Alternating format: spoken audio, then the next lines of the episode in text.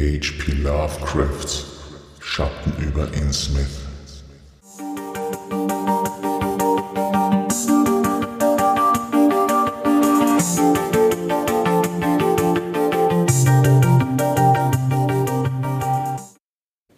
Sehr geehrte Damen und Herren, ich darf Sie sehr herzlich zu unserem ersten GG Kleinkunstabend in diesem Jahr begrüßen.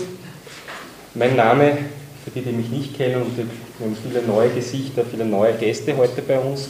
Mein Name ist Bernhard Steg und ich bin Opfer der jungen Generation macht. Bereits im vergangenen Jahr haben wir frei nach dem Motto großen Kulturgenuss im kleinen gemütlichen Ambiente mit unserer jungen Kulturinitiative begonnen und es geschafft, diese zu einer doch sehr beliebten Plattform für Künstlerinnen und Künstler, für Autorinnen und Autoren und natürlich auch für Musikerinnen und Musiker zu etablieren.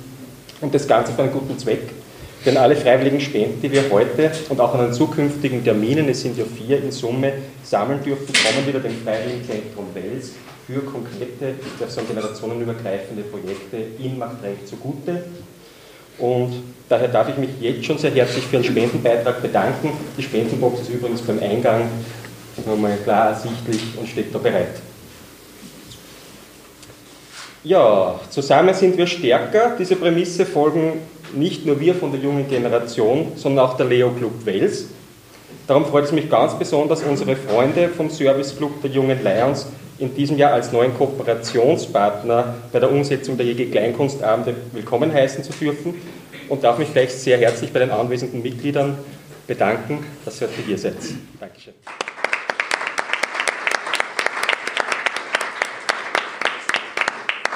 Das darf ich natürlich ein paar Ehrengäste wieder begrüßen. Unseren Hausherrn, Bürgermeister Paul Maar.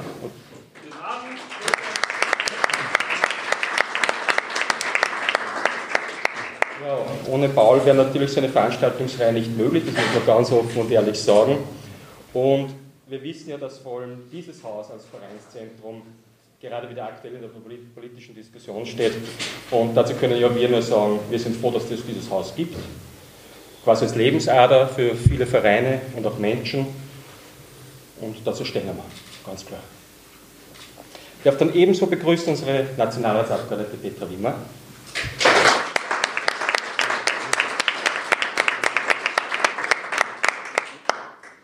Herrn Vizepräsident von den Leo Club Wels, Dr. Michael van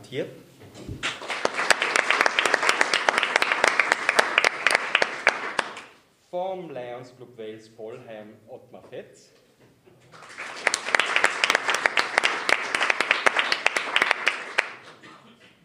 Die Leiterin des Standortmarketing macht Renk, Magistra Jennifer Brandstetter.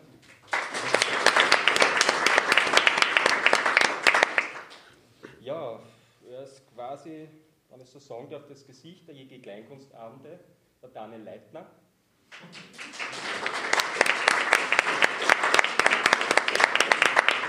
auch gleich eine Ankündigung machen, nämlich der nächste Jäger Kleinkunstabend im April, genau gesagt am 22. April, wird wieder mit dem neuen Buch mit Daniel Leitner stattfinden.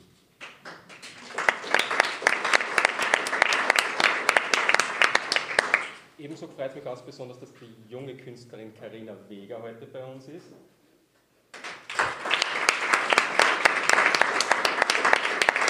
Dazu darf ich ergänzen, dass die Karina schon ausgestellt hat, ihre Werke, die bildnerischen Werke im Zuge eines Kleinkunstabends und das war auch sehr erfolgreich. Schön, dass du heute da bist. Cool.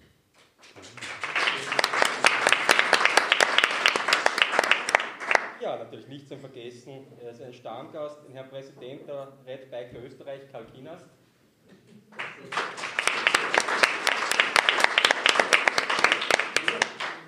natürlich vom Freiwilligen Zentrum Wels, Geschäftsführerin Frau Gelinde Hochhauser und Magister Konsulent Wolf Dorner.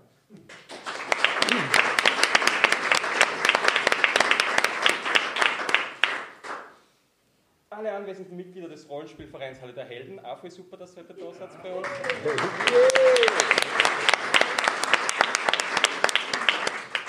Ja, und alle anwesenden Vertreterinnen und Vertreter der Presse und Medien natürlich. Herzlich willkommen.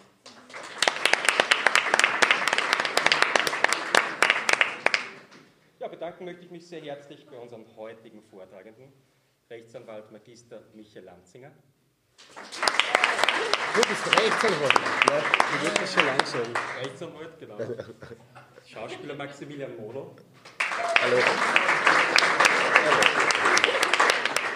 Und die Musikerin Madita Killinger. Ein riesengroßes Dankeschön natürlich an das gesamte IG. Super Arbeit.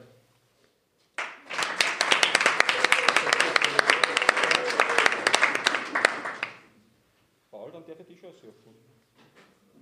Berne, du bist in eine gute Schule gegangen, weil du magst dich schon so ausführlich, dass du dem Bürgermeister kaum mehr was überlässt. bewusst. bewusst.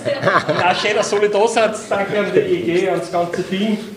Unter deiner Führung es hat sich wirklich was Tolles entwickelt. Wir haben zwar heute den ersten Kleinkunstabend, aber wir haben schon die dritte Veranstaltung im heutigen Jahr mit dem Neujahrsempfang. Und beim Bürgermeister, und das habe ich auch noch mit den Jungen gemacht, und das war ein schöner Abend, wo man gesagt haben, zurückschaut und viergeschaut. Und das ist, glaube ich, auch eine wichtige Sache in der Entwicklung von Mark Frank, dass sehr viele junge Menschen sich kulturell, künstlerisch, sportlich einfach verwirklichen können und für die stehe ich und für die stehen viele andere. Und auch die Debatte um dieses Haus. Es wird dieses Haus immer geben, genau um diesen günstigen äh, Preis, dass man sagt, ich habe es bei der Jahreshauptversammlung der Halle der Helden am Wochenende schon erwähnt, äh, ich brauche Argumente für die Diskussionen der politischen, aber ansonsten sind wir, speziell meine Person und die Sozialdemokratie, Verfechter dieser Möglichkeiten für 14 Vereine ums günstige Geld eine tolle Möglichkeit einer Hobby, einer Tätigkeit, einer Sporttätigkeit auszuüben. Und das wird in den nächsten sieben Jahren auf jeden Fall so bleiben, weil es mir wichtig ist, dass da wirklich viel passiert und eine tolle Dynamik auch in diesem Haus entstanden ist. War eh nicht immer so, aber speziell, wir haben ein tolles neues Haus und auch unser Full House ist voller Leben und voller Innovation und das wird auch so bleiben. Ich bin schon sehr gespannt am heutigen Abend. Michael kenne ich schon sehr, sehr lange. In anderer Tätigkeit nicht beruflich, Gott sei Dank.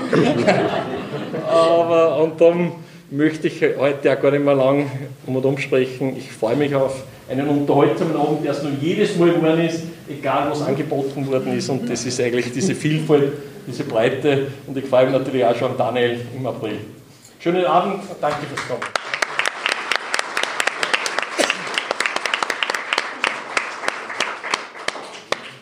Herr Linde, ich werde dich gleich anschließend ersuchen.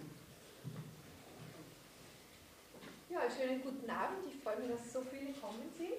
Äh, ich werde fürs Freiwilligenzentrum heute das neue Projekt Besuch mit Buch präsentieren. Äh, freiwillige Mitarbeiter gehen da in die privaten Haushalte, in den privaten Wohnbereich äh, mit einem Buch und lesen bzw. lesen vor mit Menschen, die ja, weniger keine sozialen Kontakte mehr haben, weil sie in der Mobilität eingeschränkt sind. Und das ist leider wirklich ein aktuelles Thema, dass viele Menschen quasi wie es Rapunzel im Turm sitzen und, und nicht mehr außer Haus können, weil man wie äh, vielleicht die gesundheitlichen Bedingungen, Rahmenbedingungen nicht mehr da sind. Und so versuchen wir eine Brücke zu schlagen, damit Menschen äh, einfach dann wieder Sozialkontakte haben, äh, die kognitiven Fähigkeiten gefördert, erhalten werden, im besten Fall verbessert werden. Äh, ein ganz spannendes Projekt. Wer sich engagieren möchte, ist herzlich dazu eingeladen. Wir haben hinten eine Liste aufliegen, wo man sich eintragen kann, damit man die Informationen kriegt. Äh, wir werden im Zuge dessen auch äh, Workshops veranstalten. Es gibt Informationsabende. Ähm, ja, die ersten gehen jetzt in, die ersten Freiwilligen gehen gerade in quasi, wie sagt man jetzt, das war gefallen, also in Einsatz.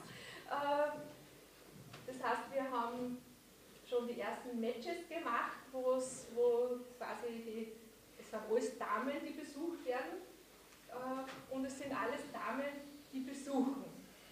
Aber das kann sich ja ändern. Also auch die Herren sind eingeladen, zu uns zu kommen. Ich sage, ein ganz spannendes Projekt. Es ist generationenübergreifend und äh, ja, also ich denke mal, dass sehr viel Bedarf da ist, jetzt wo es langsam bekannt wird, kommen ganz viele Anrufe, ganz viele Nachfragen, ob wir auch dorthin kommen können und, und äh, ob wir jetzt nur in Machtrenk aktiv sind. Jetzt sind wir momentan äh, in Machtrenk und in einem Stadtteil in Wös. äh, in der Pilotphase quasi, aber ich glaube, der Bedarf ist da. Es gibt sehr viele äh, Freiwillige, da wirklich auch zur Verfügung stellen und dafür möchte ich auch jetzt schon mal Danke sagen. Dankeschön.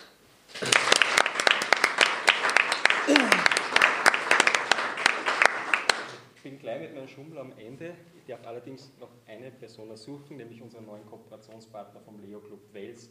Bitte Dr. Michael von Theo.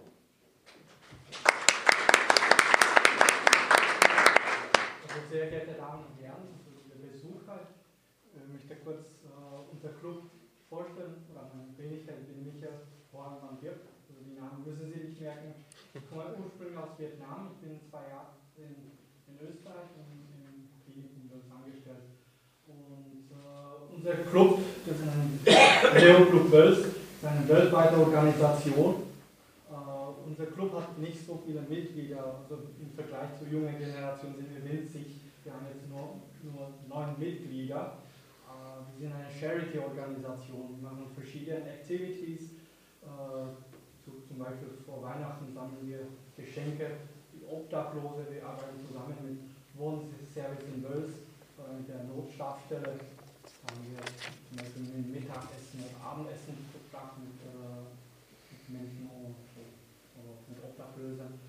Oder wir sammeln Lebensmittel vor äh, Supermärkten und dann spenden wir das weiter, die oberösterreichische Tafel zum Beispiel. Und es freut mich sehr, dass wir einen Kontakt aufgenommen mit der äh, junger Generation oder mit einem netten Mann, also mit einem Bernie. Und wir freuen uns für die äh, gute Zusammenarbeit und äh, es freut mich sehr, dass ich dich kennengelernt habe. Schönen Abend wünsche ich. Danke.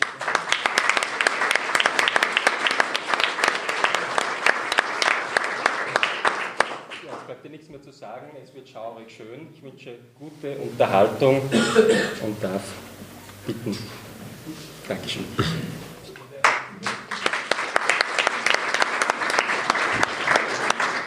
Sollte doch was heute.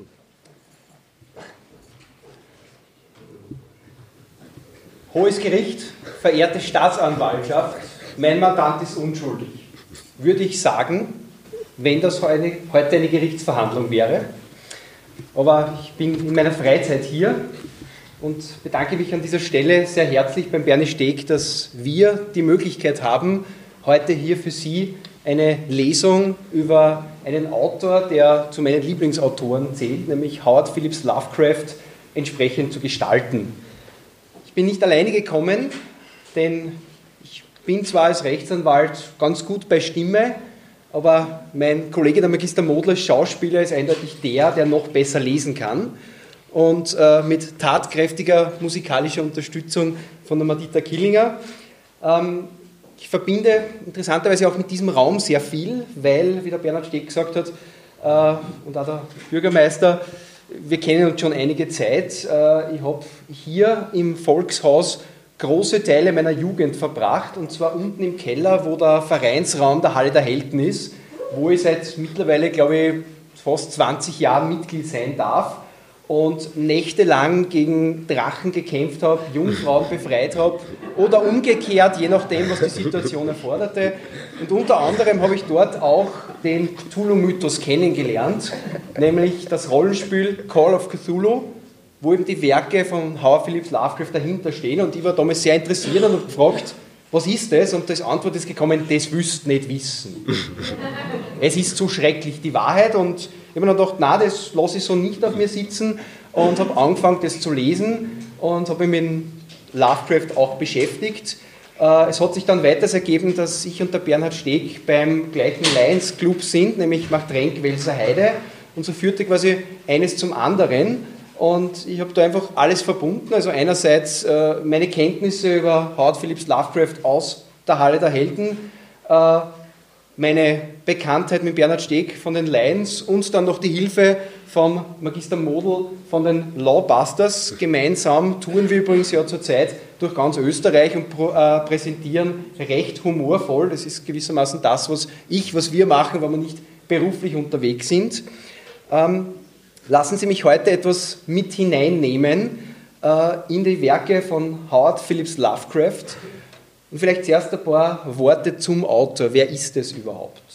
Der Howard Phillips Lovecraft, mit so einem netten leuchtenden Schummelzettel, wurde geboren am 20.08.1918 in Providence, Rhode Island.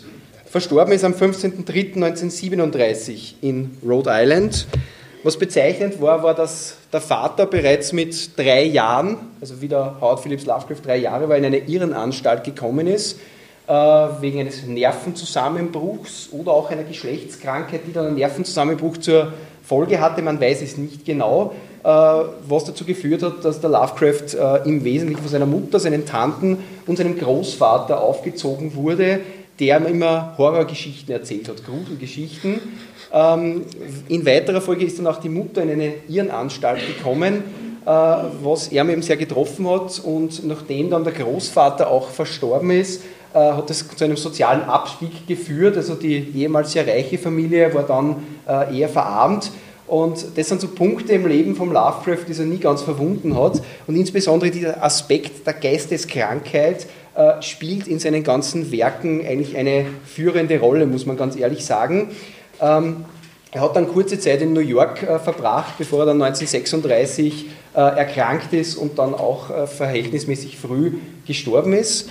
Er hat nie wirklich eine vollständige Schulausbildung genossen, sondern er hat sich vieles selbst angelesen. Also in frühester Kindheit hat er bereits begonnen, äh, große Klassiker, auch Geschichten aus Tausend und einer Nacht und so weiter zu lesen und äh, hat sich hier dann auch mit seinen düsteren Träumen, von denen er immer wieder berichtet hat, begonnen, eben Horrorgeschichten zu schreiben und Horrorgeschichten, die anders waren. Also wir reden nicht von den klassischen Schauergeschichten wie Dracula oder der Werwolf oder Frankenstein, sondern wir reden von Dingen, die sozusagen hinter der Realität stehen. Also normale Menschen sind seine Protagonisten, die darauf kommen, was in dieser Welt eigentlich noch alles ist. Und äh, in Lovecraft sein Grundgedanke war dieser vollkommene Nihilismus. Das bedeutet, dass die Erde selbst nur ein Sandkorn ist in einem unendlich weiten Strand und auf diesem Strand Wesenheiten existieren, die so mächtig sind, dass wir weniger wert sind wie ein Ameisenhaufen. Und diese Wesenheiten, die großen Alten, die äußeren Götter, auch der Cthulhu, einer der großen Alten, Sie sehen hier diese wunderschöne Büste, ähm, war eines seiner bekanntesten Schöpfungen.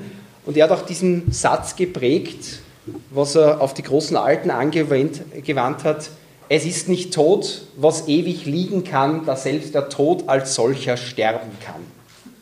Eine, wie gesagt, sehr düstere Weltsicht, aber auch eine sehr interessante Weltsicht, die in Richtung der Weird Fiction geht. Also er hat sich auch sehr stark mit der gängigen äh, Wissenschaft beschäftigt, was man bei einigen seiner Werke sieht, und hat sowohl kurze wie auch längere Werke geschaffen. Äh, Einige der bekanntesten Werke sind zum Beispiel Der Flüsterer im Dunkeln oder Die Berge des Wahnsinns, Der Schatten aus der Zeit und auch natürlich Der Ruf des Cthulhu.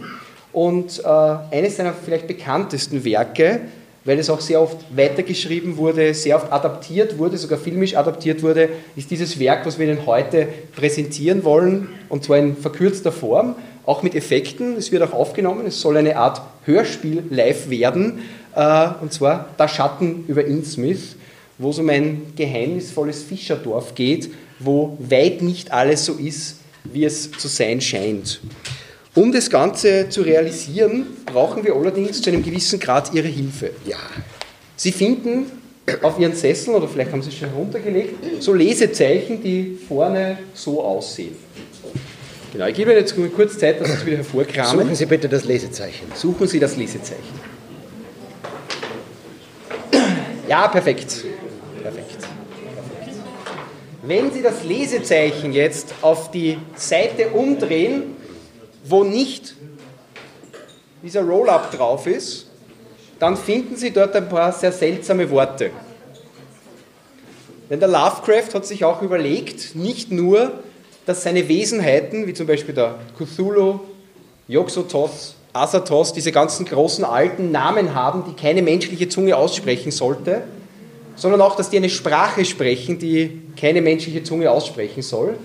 Und der berühmteste Satz, nämlich in einem Haus in Rillier, einer versunkenen Stadt, schläft träumend der tote Cthulhu, lässt sich in Kurzform so übersetzen, wie Sie das auf der Rückseite finden. Nämlich Cthulhu, Cthulhu. vertagen Rillier. Und nachdem wir hin und wieder ein paar Kultisten benötigen, oder einen Sprechgesang werden Sie das übernehmen. Ich gebe Ihnen dann immer ein entsprechendes Zeichen und Sie sprechen wir dann einfach nach und wir probieren das Ganze jetzt einmal. Also, Cthulhu, Vertagen, Renier. Nochmal, Cthulhu, Vertagen, Renier. Perfekt, wunderbar. Damit sollte nichts mehr schief gehen. Äh, falls dann irgendwas tatsächlich beschwört wird, übernehme weder ich noch die Lawbusters noch äh, die äh, Stadtmacht Renk jegliche Form der Haftung. Bitte? Die Reihenfolge? Ah, Verzeihung. Wir haben danke. Cthulhu Relier. Verzagen, Verzagen. ganz genau. Ist Sie wunderbar. dürfen es aber so oder so sagen. Es ist vollkommen egal. Machen Sie es so, wie es am Lesezeichen steht. Machen Sie es so, wie es am Lesezeichen steht. Schummelzettel, Das kommt darauf an, wenn man sich nicht selber ein Lesezeichen nimmt. alle ausgegeben. So Alle Menschen ausgegeben. Genau. In diesem Sinne mir vorstellen oder nicht? sollten wir uns noch vorstellen, ja, Ja, oder bevor Sie das Buch aufschlagst. bevor ich das Buch aufschlage, Ja. dann bitte fang du an. Okay. Ja? Darf ich mich auch noch ganz kurz vorstellen? Ähm, weil es wurde darum gebeten, deswegen haben wir gedacht, ich halte das Protokoll ein. Ähm, mein Name ist Maximilian Model und ich bin äh, deswegen Magister, weil ich auch Jus studiert habe, ähm, vor geraumer Vorzeit und ähm, mich dann aber entschieden habe dazu, Schauspieler und Regisseur und Autor zu werden, ähm, weil es mir mehr Spaß macht. Und das Leben zu kurz ist für Dinge, die nicht Spaß machen. Irgendwie. Ähm, genau. Und im Moment läuft es gut. Ich freue mich sehr, dass wir heute da sein dürfen. Vielen Dank an alle, die da irgendetwas damit zu tun haben. Danke, Bernie.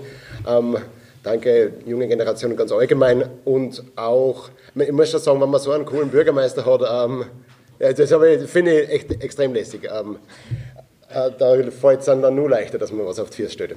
In diesem Sinne danke, dass auch ihr alle gekommen seid.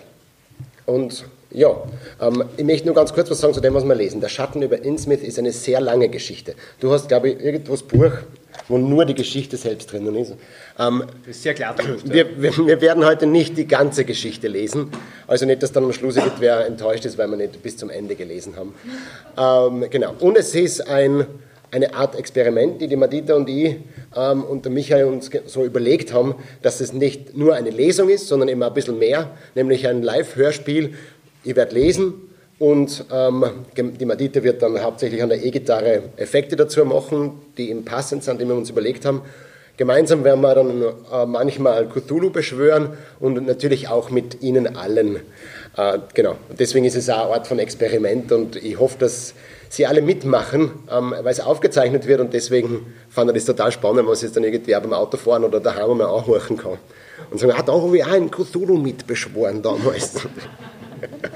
Genau. Also in diesem Sinne danke fürs Kommen und äh, einen schönen Abend heute.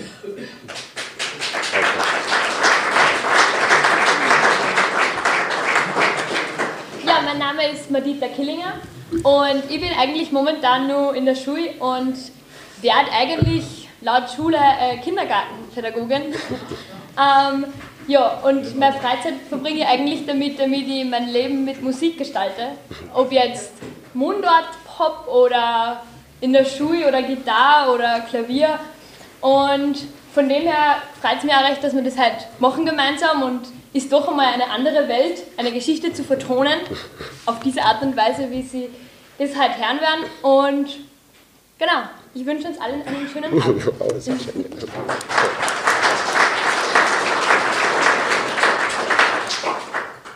Dann genug der Worte. Begeben wir uns nach Innsmouth. Das war der erste und einzige Special Effekt. Visuelle Special Effects. Visuelle, visuelle Special Effekt. Wir werden es dann ein bisschen richten. Natürlich riecht es.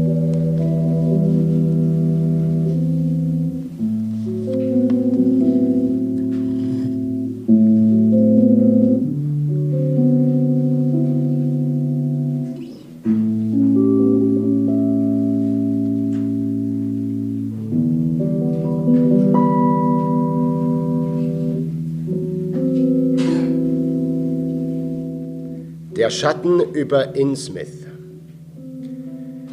Ich will nun endlich das Schweigen in dieser Angelegenheit brechen. Ich war es, der in den frühen Morgenstunden des 16. Juli 1927 Hals über Kopf aus Innsmouth floh, und ich war nur allzu gern bereit, mein Wissen für mich zu behalten, solange die Angelegenheit noch neu und der Ausgang ungewiss war. Aber nun, da es eine alte Geschichte ist und das Interesse und die Neugier der Öffentlichkeit abgeebbt sind, verspüre ich ein sonderbares Verlangen, von jenen schrecklichen Stunden zu sprechen, die ich in diesem berüchtigten, von bösen Schatten erfüllten Hafen des Todes und der blasphemischen Abnormität verbrachte. Wenn ich nur darüber sprechen kann, so hilft mir das schon, Vertrauen in meinen eigenen Fähigkeiten wiederzugewinnen und die Befürchtung zu zerstreuen, ich sei nur einfach das erste Opfer einer ansteckenden, albtraumhaften Halluzination geworden. Auch wird es mir helfen, den letzten Entschluss im Hinblick auf einen furchtbaren Schritt zu fassen, den ich zu tun gedenke. Der Schatten über Innsmouth. Der Schatten über Innsmouth. Der Schatten, über Innsmouth. Der Schatten über Innsmouth. Der Schatten über Innsmouth. Cthulhu. Cthulhu. Relief. Relie. Vertagen. Cthulhu. Relie. Vertagen. Cthulhu.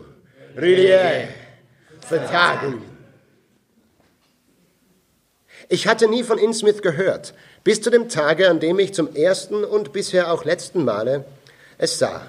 Ich feierte meine eben erlangte Volljährigkeit mit einer Reise durch Neuengland, um das Land kennenzulernen und außerdem historische und genealogische Studien zu treiben und hatte eigentlich direkt von dem uralten Newburyport aus nach Arkham fahren wollen, wo die Familie meiner Mutter herstammt.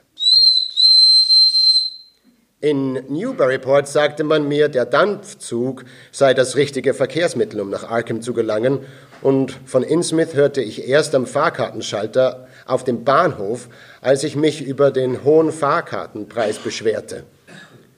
Der untersetzte, pfiffige und pfiffig dreinblickende Beamte schien Verständnis für meine Sparsamkeit aufzubringen und machte mir einen Vorschlag. Äh, Sie können natürlich den alten Bus nehmen, sagte er zögernd. Aber die Leute hier halten nicht viel davon. Er fährt über Innsmouth. Ja, vielleicht haben Sie schon davon gehört. Und deswegen mögen ihn die Leute nicht. Der Besitzer ist einer aus Innsmouth. Joe Sargent heißt er.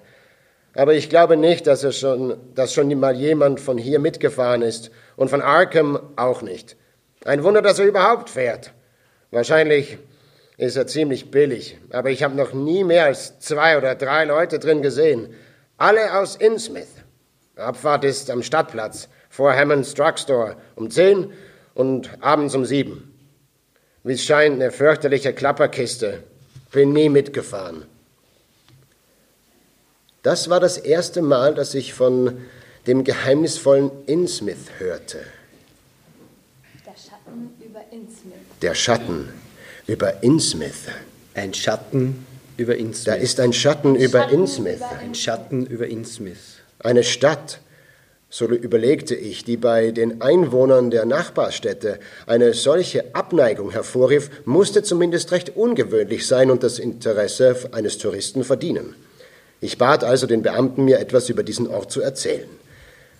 Er war sehr bedächtig und ich hatte den Eindruck, dass er mehr wusste, als er mir sagen wollte. Innsmouth. Naja, das ist ein sonderbares Nest unten an der Mündung des Manusset. War mal eine ganz hübsche Stadt und vor dem Krieg von 1812 ein wichtiger Hafen, aber in den letzten 100 Jahren oder so ist alles verkommen.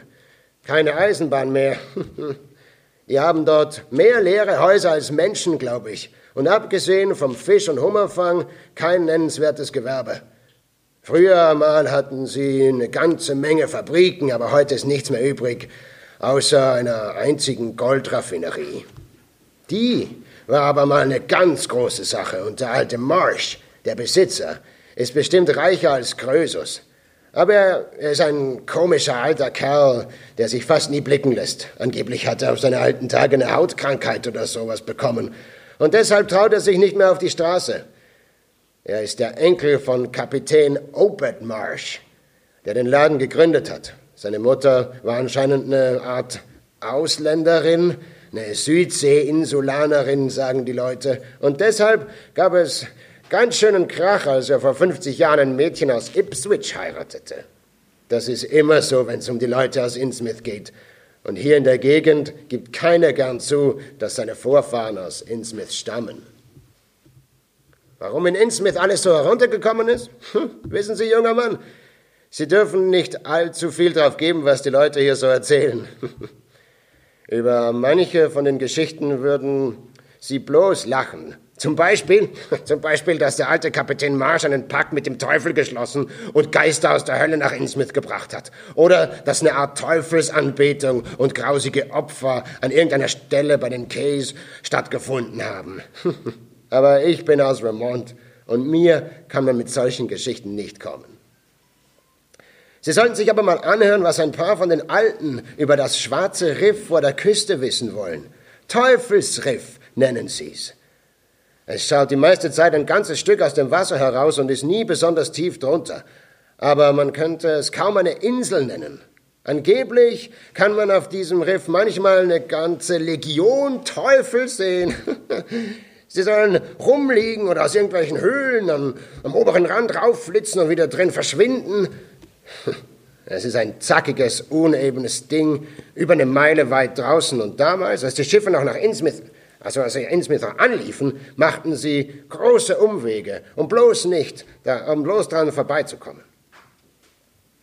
Natürlich nur Schiffe, die nicht aus Innsmouth selbst waren. Eine von diesen komischen Geschichten war, über den alten Kapitän Marsh, dass er angeblich mal in der Nacht auf dem Riff gelandet ist, wenn die Flut günstig war. Es wurde gemunkelt, dass er dort was mit Dämonen zu tun hatte. In Wirklichkeit war es so wird es so gewesen sein, dass das Riff nur wegen dem Kapitän so einen schlechten Ruf gekriegt hat. Ja, das war alles vor der Epidemie von 1846, die über die Hälfte der Einwohner aus Innsmouth dahingerafft hat. Sie haben eigentlich nie, Sie haben sich da eigentlich nie so recht herausgefunden. Sie haben auch nicht herausgefunden, was es für eine Krankheit gewesen ist, aber wahrscheinlich war es irgendeine ausländische Seuche. Jedenfalls war es eine ganz böse Sache. Hat sich nie mehr erholt. Heute wohnen da höchstens noch 300 bis 400 Menschen. Aber der eigentliche Grund für die Abneigung der Leute ist einfach ein Rassenvorurteil. Und ich kann es ihnen nicht mal verübeln. Ich kann das Volk aus Innsmouth selber nicht ausstehen und habe keine Lust hinzufahren.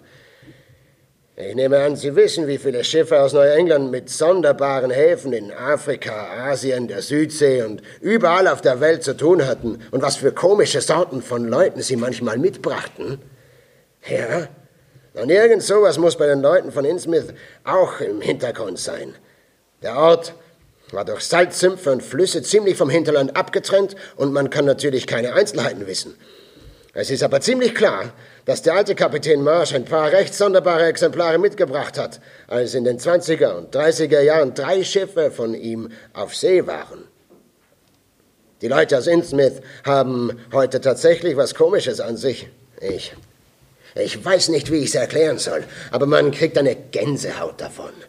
Sie werden es auch an diesem Sergeant feststellen, wenn Sie mit dem Bus fahren. Manche von ihnen haben sonderbar schmale Schädel mit flachen Nasen und hervortretenden, starren Augen, die sie anscheinend nie zumachen. Und ihre Haut ist irgendwie, ist irgendwie nicht in Ordnung. Sie ist rau und schuppig und der Hals ist auf beiden Seiten eingeschrumpft oder faltig. Außerdem kriegen sie in ziemlich jungen Jahren eine Glatze. Die Älteren sehen am schlimmsten aus. Ich glaube sogar, dass ich noch nie einen ganz alten von dieser Rasse zu sehen gekriegt habe. Wahrscheinlich sterben sie früh, weil sie zu tief ins Glas geschaut haben. Die Tiere haben Angst vor ihnen. Ja, als es noch keine Autos gab, hatten sie eine Menge Schwierigkeiten mit den Pferden. Hier oder in Arkham will keiner was mit ihnen zu tun haben. Und sie selber verhalten sich auch ziemlich reserviert wenn sie in die Stadt kommen und wenn irgendeiner versucht, auf ihrem Gebiet zu fischen. Merkwürdig, wie viele Fische es immer vor Innsmouth gibt, wenn man woanders kaum welche findet. Aber sie brauchen bloß mal versuchen, selbst dort zu fischen, und sie werden erleben, wie sie dieses Volk wegjagt. Ja, ja, es gibt ein Hotel in Innsmouth. Es heißt Gilman House. Aber ich glaube kaum, dass viel damit los ist. Ich würde Ihnen nicht raten, es auszuprobieren. Bleiben Sie lieber die Nacht hier und nehmen Sie dann den 10 Uhr Bus morgen früh, dann können Sie um 8 Uhr abends einen Bus nach Arkham bekommen. Ja, der Himmel weiß, dass die Leute von Innsmouth nicht mehr viel besser sind als die Südseekannibalen oder die Wilden in Guinea. Ich glaube, sie sind das, was man in den Südstaaten weißes Gesindel nennen würde. Gesetzlos, gerissen und voll finsterer Machenschaften. Sie können sich darauf verlassen, dass neugierige Fremde in Innsmouth nicht gern gesehen sind. Ich habe selbst von mehr als einem Geschäftsmann oder Regierungsbeamten gehört, der dort verschwunden ist. Und man munkelt auch von einem, der den Verstand verloren hat und jetzt in Denver ist. Sie müssen dem alten Kerl eine Heidenangst eingejagt haben. Deshalb würde ich an Ihrer Stelle lieber nicht über Nacht dort bleiben. Ich war nie dort und es zieht mich auch gar nicht hin. Aber ich glaube, ich glaube tagsüber können Sie sich ruhig mal umschauen, obwohl die Leute hier Ihnen abraten werden. Wenn Sie die Gegend kennenlernen wollen und nach altem Kram suchen, dürfte Innsmouth für Sie genau das Richtige sein. So brachte ich denn einen Teil des Abends damit zu, in der Stadtbibliothek von Newburyport nachzulesen, was ich über Innsmouth finden konnte. Am interessantesten war ein kurzer Artikel über den eigenartigen Schmuck, der auf unbestimmte Weise mit Innsmouth in Verbindung gebracht wurde. Die bruchstückhaften Beschreibungen dieser Juwelen waren dürftig und prosaisch, doch ich glaubte, in ihnen einen Unterton zu entdecken, der mir immer merkwürdiger vorkam. Irgendetwas an ihnen schien so außergewöhnlich und, und provozierend, dass sie mich dass sie mir nichts aus dem Sinn gehen, dass sie mir nicht aus dem Sinn gehen wollten. Und so beschloss ich, das hier aufbewahrte Stück unbedingt noch anzuschauen.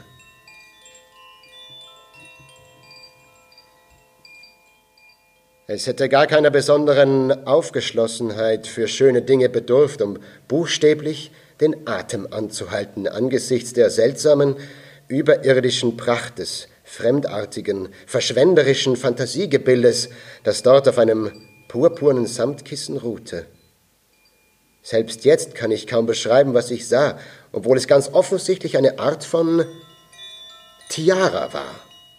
Sie war vorne hoch und hatte eine große und sonderbar unregelmäßige Umfangslinie, so als sei sie für einen Kopf mit fast missgestalteter elliptischer Form bestimmt – das Material schien überwiegend Gold zu sein, und man hatte Stunden mit dem Studium der faszinierenden und merkwürdig unkonventionellen Verzierungen zubringen können. Es war, als sei sie das Werk einer künstlerischen Tradition eines anderen Planeten. Und den dargestellten Figuren, unter den dargestellten Figuren waren monströse Fabelwesen von abschreckender Absurdität und Bösartigkeit halb Fisch und halb Frosch ähnlich. Hin und wieder bildete ich mir sogar ein, jeder einzelne Umriss dieser blasphemischen Froschfische enthalte die letzte Quintessenz unbekannten und unmenschlichen Unheils. Zudem erfuhr ich von einem Kult, der der esoterische Orden von Dagon genannt wurde, und dieser sei zweifellos eine verderbte, beinahe heidnische Lehre, die vor einem Jahrhundert aus dem Osten eingeführt worden sei. Sie Cthulhu. Relie. Vertagen. Cthulhu. Cthulhu. Relie. Vertagen. Cthulhu. Lilie, vertagen. Sie erlangte bald den stärksten Einfluss in der Stadt, verdrängte die Freimaurerei völlig und übernahm deren bisherigen Tempel auf dem neuen Kirchplatz als Versammlungsort. Für viele war all dies Grund genug, die alte Stadt des Verfalls und der Verlassenheit zu meiden. Doch für mich stellte es nur einen neuen Anreiz dar. Ich konnte kaum schlafen und wünschte sehnlich den Tagesanbruch herbei. Ein Schatten über Innsmouth. Der Er ist ein Schatten Ein Schatten Über Innsmouth. über Innsmouth. Ein Schatten über. Schatten über Ein Schatten über Innsmouth. Am nächsten Morgen stand ich kurz vor 10 Uhr mit meinem Köfferchen vor Hammonds Drugstore auf dem alten Marktplatz und wartete auf den Bus nach Innsmouth. Einige Augenblicke später ratterte ein kleiner, äußerst klappriger Bus von schmutzig grauer Farbe die State Street entlang, wendete und hielt vor mir am Rand des Bürgersteigs. Ich spürte sofort, dass der der Richtige war. Eine Vermutung, die sogleich durch das halb unleserliche Schild Arkham, Innsmouth, Newburyport an der Windschutzscheibe bestätigt wurde. Mir kamen Bedenken, als ich sah, dass ich der einzige Passagier sein würde. Irgendwie konnte ich mich nicht mit dem Gedanken anfreunden, dass ich mit diesem Fahrer allein auf die Reise gehen sollte. Doch als es Zeit wurde, abzufahren, hob ich meine, schob ich meine Befürchtungen beiseite, kletterte nach dem Mann in den Bus und hielt ihm eine Dollarnote hin, wobei ich das einzige Wort Innsmouth murmelte. Er sah mich eine Sekunde lang an, während er mir 40 Cent Wechselgeld herausgab. Ich nahm mehrere Reihen hinter ihm Platz, doch auf der Seite, auf derselben Seite, denn ich wollte während der Fahrt die Küste sehen. Es war ein warmer, sonniger Tag, aber die Landschaft aus Sand, Riedgras und verkümmertem Gebüsch wurde immer trostloser, je weiter sie, wie wir sie in, in sie vordrangen. Der Geruch des Meeres weckte schlimme Vorahnungen, und der steife Rücken und der schmale Kopf des Fahrers wurden mir immer widerwärtiger. Als ich ihn genauer betrachtete, sah ich, dass sein Hinterkopf fast genauso haarlos war wie sein Gesicht und nur ein paar schüttere gelbe Haarsträhnen hier und da die graue, schuppige Haut verdeckten. Doch im Augenblick galt meine ganze Aufmerksamkeit dem näheren Panorama, das sich unmittelbar vor uns entfaltete. Ich erkannte, dass ich nun endlich dem von Gerüchten überschatteten Innsmouth von Angesicht zu Angesicht gegenüberstand. Ein Schatten über Innsmouth. Da ist ein Schatten über Innsmouth. Ein Schatten über Innsmouth. Ein Schatten über, über Innsmouth. Innsmouth. Es war eine Stadt von großer Ausdehnung und gedrängter Bauweise, aber mit einem, mit einem gespenstischen Mangel an sichtbaren Lebenszeichen. Aus den zahllosen Kaminen stieg kaum ein Rauchwölkchen auf. Und weit draußen auf dem Meer erkannte ich trotz der Flut eine lange, schwarze Linie, die sich kaum über der Wasseroberfläche erhob und dort irgendwie unheimlich und bösartig aussah. Das musste das Teufelsriff sein.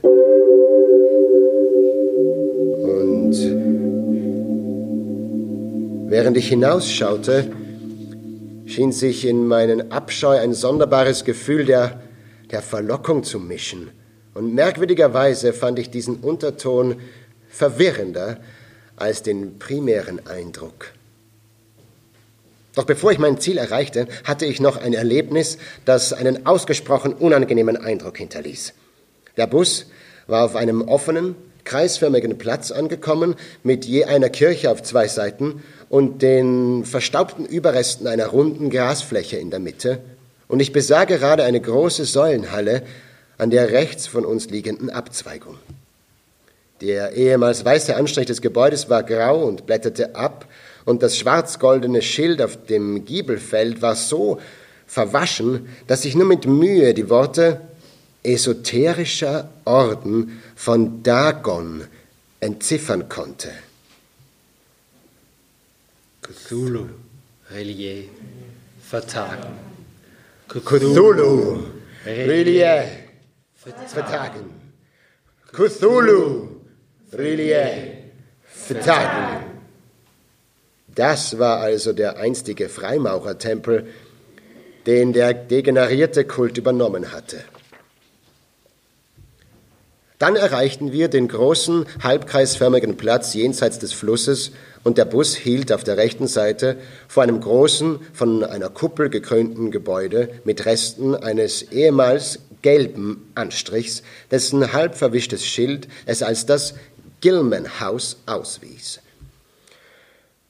Ich war froh, dem Bus entkommen zu sein und betrat gleich die schäbige Hotelhalle, um meinen Koffer dort unterzustellen. Es war nur ein Mensch zu sehen, ein ältlicher Mann, der nicht den Innsmouth-Look hatte, wie ich es inzwischen bei mir selbst nannte, und ich beschloss ihm, keine der Fragen zu stellen, die mir auf der Seele brannten, eingedenk der seltsamen Dinge, die man mir von diesem Hotel berichtet hatte. Stattdessen schlenderte ich auf den Platz hinaus, von dem der Bus schon verschwunden war, und betrachtete aufmerksam und interessiert die Szenerie.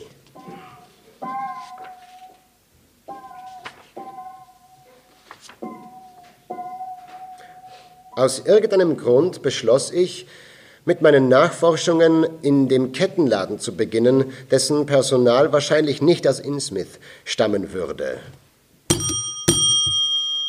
Es stellte sich heraus, dass ein junger Mann von ungefähr 17 Jahren allein den Laden führte. Er war aus Arkham, wohnte bei einer Familie, die aus Ipswich stammte und fuhr nach Hause, so oft er ein paar freie Stunden hatte. Seine Familie war nicht damit einverstanden, dass er hier arbeitete, aber er war an diesen Ort versetzt worden und wollte seine Stellung nicht aufgeben.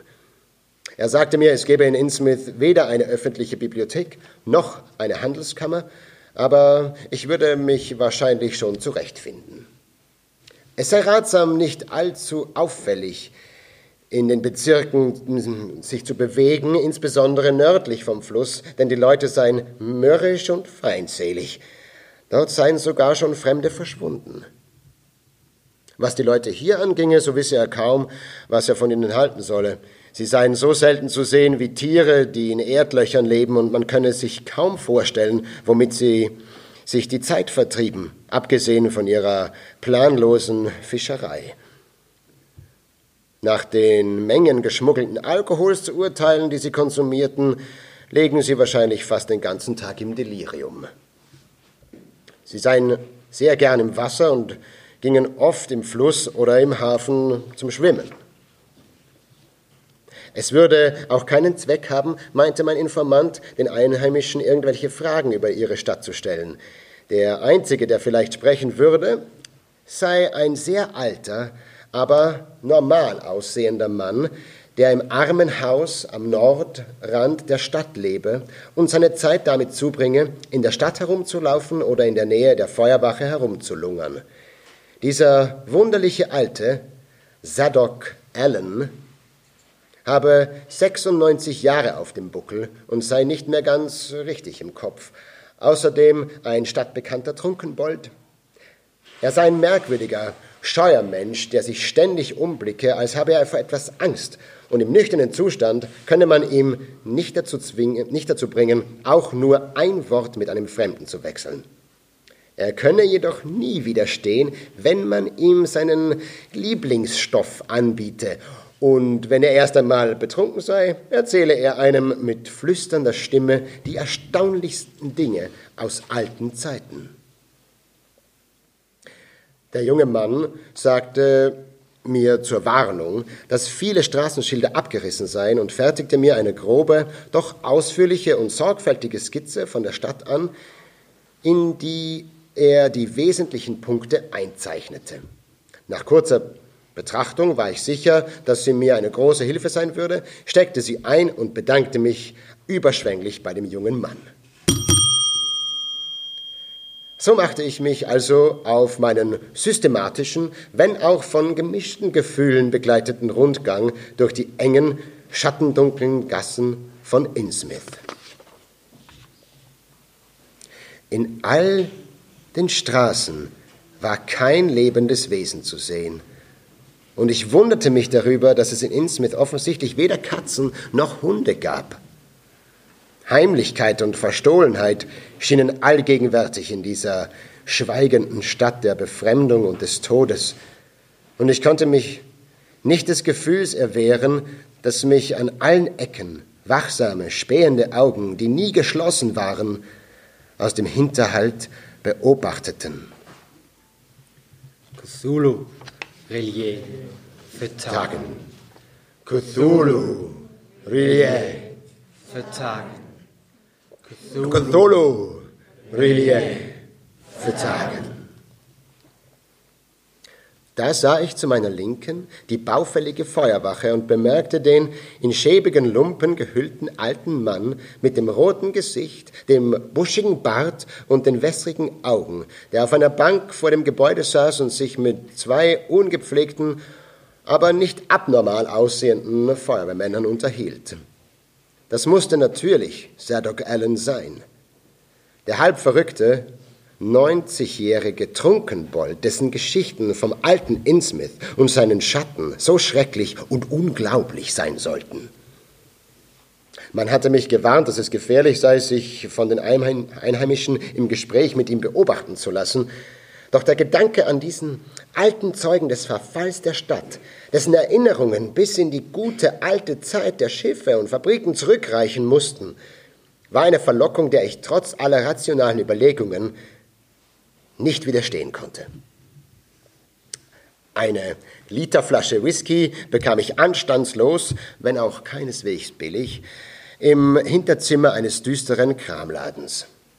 Als ich wieder auf dem Platz angelangt war, sah ich, dass das Glück mir geneigt war, denn gerade schlurfte eine Gestalt aus der Payne Street um die Ecke des Gilman House, bei der es sich um niemand anderes als den hochgewachsenen, mageren und zittrigen alten Zadok Allen höchstpersönlich handelte.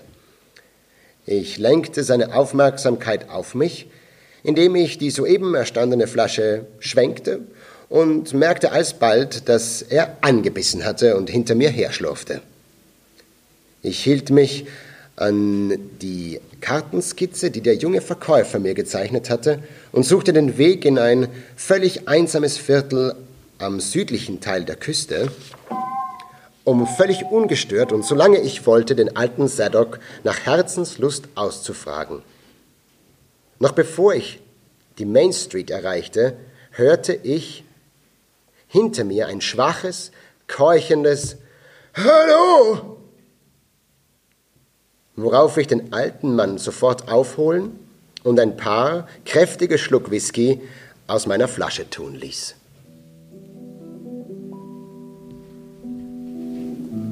Pause.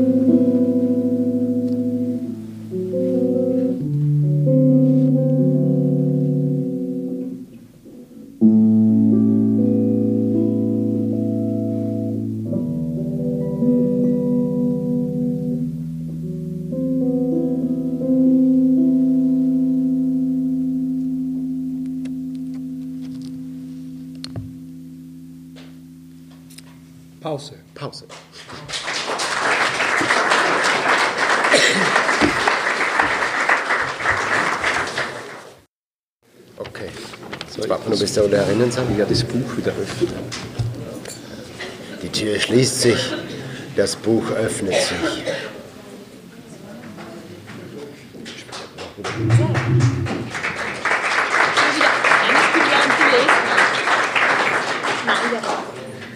Dankeschön, aber warten Sie zuerst den zweiten Teil ab. Wir begeben uns auf jeden Fall wieder in die Geschichte der Schatten über Innsmouth.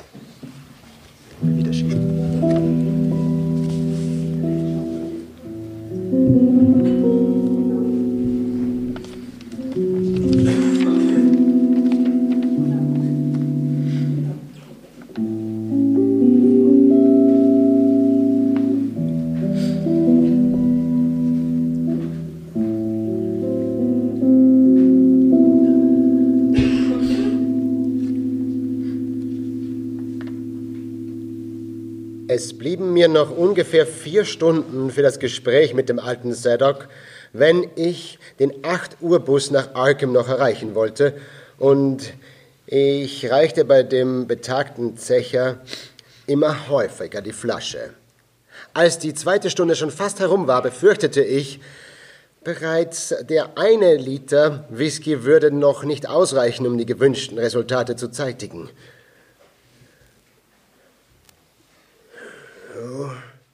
Da drüben hat alles angefangen. Da, wo das gottverdammte tiefe Wasser anfängt. Das Tor zur Hölle. Da geht's steil runter bis auf den Grund, wo kein Lot nicht runterkommt. Der alte Captain Opet hat's da, wie er auf, auf die Südseeinseln mehr gefunden hat, wie er ihm lieb war. Damals ist es alle dreckig gegangen. Mit dem Handel war es nicht mehr viel. Die Fabriken haben auch kein Geschäft mehr gehabt. Nicht einmal die Neichen. Und die Besten von unseren Männern sind entweder in den Krieg gefallen oder mit den Schiff angesoffen. Der Opetmarsch, der hat drei Schiffe gehabt. so ein wie ein Captain Opet gibt's kein zweites Mal nicht. Der alte Hund, der. ich weiß noch gut, wie er immer von fremden Ländern erzählt hat und die Leute alle für deppert erklärt hat, weil es in die christliche Kirchen gegangen sind und sie demütig mit ihrem Schicksal angefunden haben. Sollten sie bessere Götzen anschaffen, sagt er, wie die Völker auf die Westindischen, solche Götter, die was ihnen bei, für die Opfer einen Haufen Fisch geben und wirklich die Gebete von den Leuten erhören.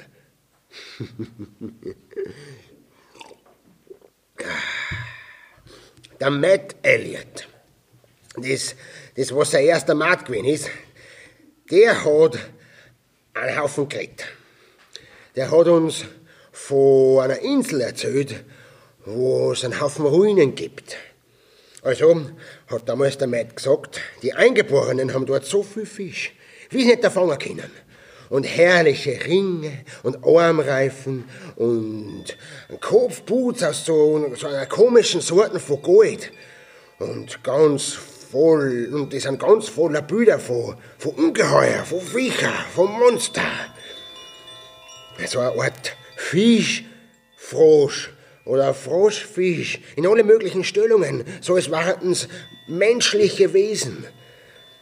Keiner hat aus dem Außerbringen können, wo es das ganze Zeug überhaupt hergehabt haben. Und die ganzen anderen Eingeborenen haben sich gewundert, wieso es genau dort so viel Fisch gefangen haben, wo das bei den anderen Inseln fast überhaupt keine zum Fangen waren. Der Matt, ja, den hat das auch gewundert. Und den Captain Opet auch. Und es hat schon einer kommen müssen wie der Captain Opet, damit er die Wahrheit außerfindet und außerzieht aus die Heiden. Und am Schluss hat er dem Häuptling die ganze Geschichte aus der Nase gezogen. Wallakea hat er geheißen. Keiner aus dem Captain Opet hätte dem alten Teufel geglaubt, aber der Captain, der hat in die Leute lesen können, gerade so, ob es Bücher gewesen waren. ja, keiner glaubt mir was, ich es heute erzähle. Und Sie wahrscheinlich auch nicht, junger Hupfer. Aber wenn ich mir Sie so genau anschaue, Sie haben auch so, so scharfe Augen wie der Opet. Ich schauderte angesichts der furchtbaren und aufrichtigen Ungeheuerlichkeiten seiner Erzählung, obwohl ich wusste, dass es sich nur um die Fantastereien eines Betrunkenen handeln konnte. Also, der Opet hat erfahren, dass die Kanaken ihre jungen Männer und die Madeln massenweise irgendwelche Gotteswesen opfern, die da unterm Meer unten hausen, und dass die dafür einen Haufen schöne Dinge hergeben. Auf dem Meeresgrund. Ja, da haben die alle möglichen Städte. Und die Insel, die war früher einmal unterm Wasser. Und ein paar von den Biester waren scheinbar nur am Leben, wie die Insel auf einmal auftaucht ist. Auf die Art haben die Kanaken da, da irgendwie das geschnallt, dass die da unten waren. Wie der erste Schreck vorbei war, haben sie sich dann zuerst einmal so mit Zeichensprache unterhalten und dann hat es nicht mehr lang gedauert, bis der Handel perfekt war. Hm, diese Biester, die haben Menschenopfer gern gehabt. Ja, die haben viel früher Arschewöche gekriegt. Aber nach einer Zeit ist die Verbindung mit der oberen Welt verloren gegangen.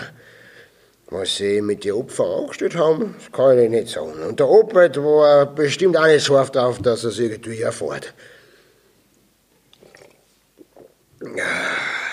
Zweimal, zweimal im Jahr haben sie eine bestimmte Anzahl von jungen Leuten diese Seemonster geopfert. Ja? Am Abend vom 1. Mai und am Abend vor Allerheiligen. Regelmäßig, jedes Jahr.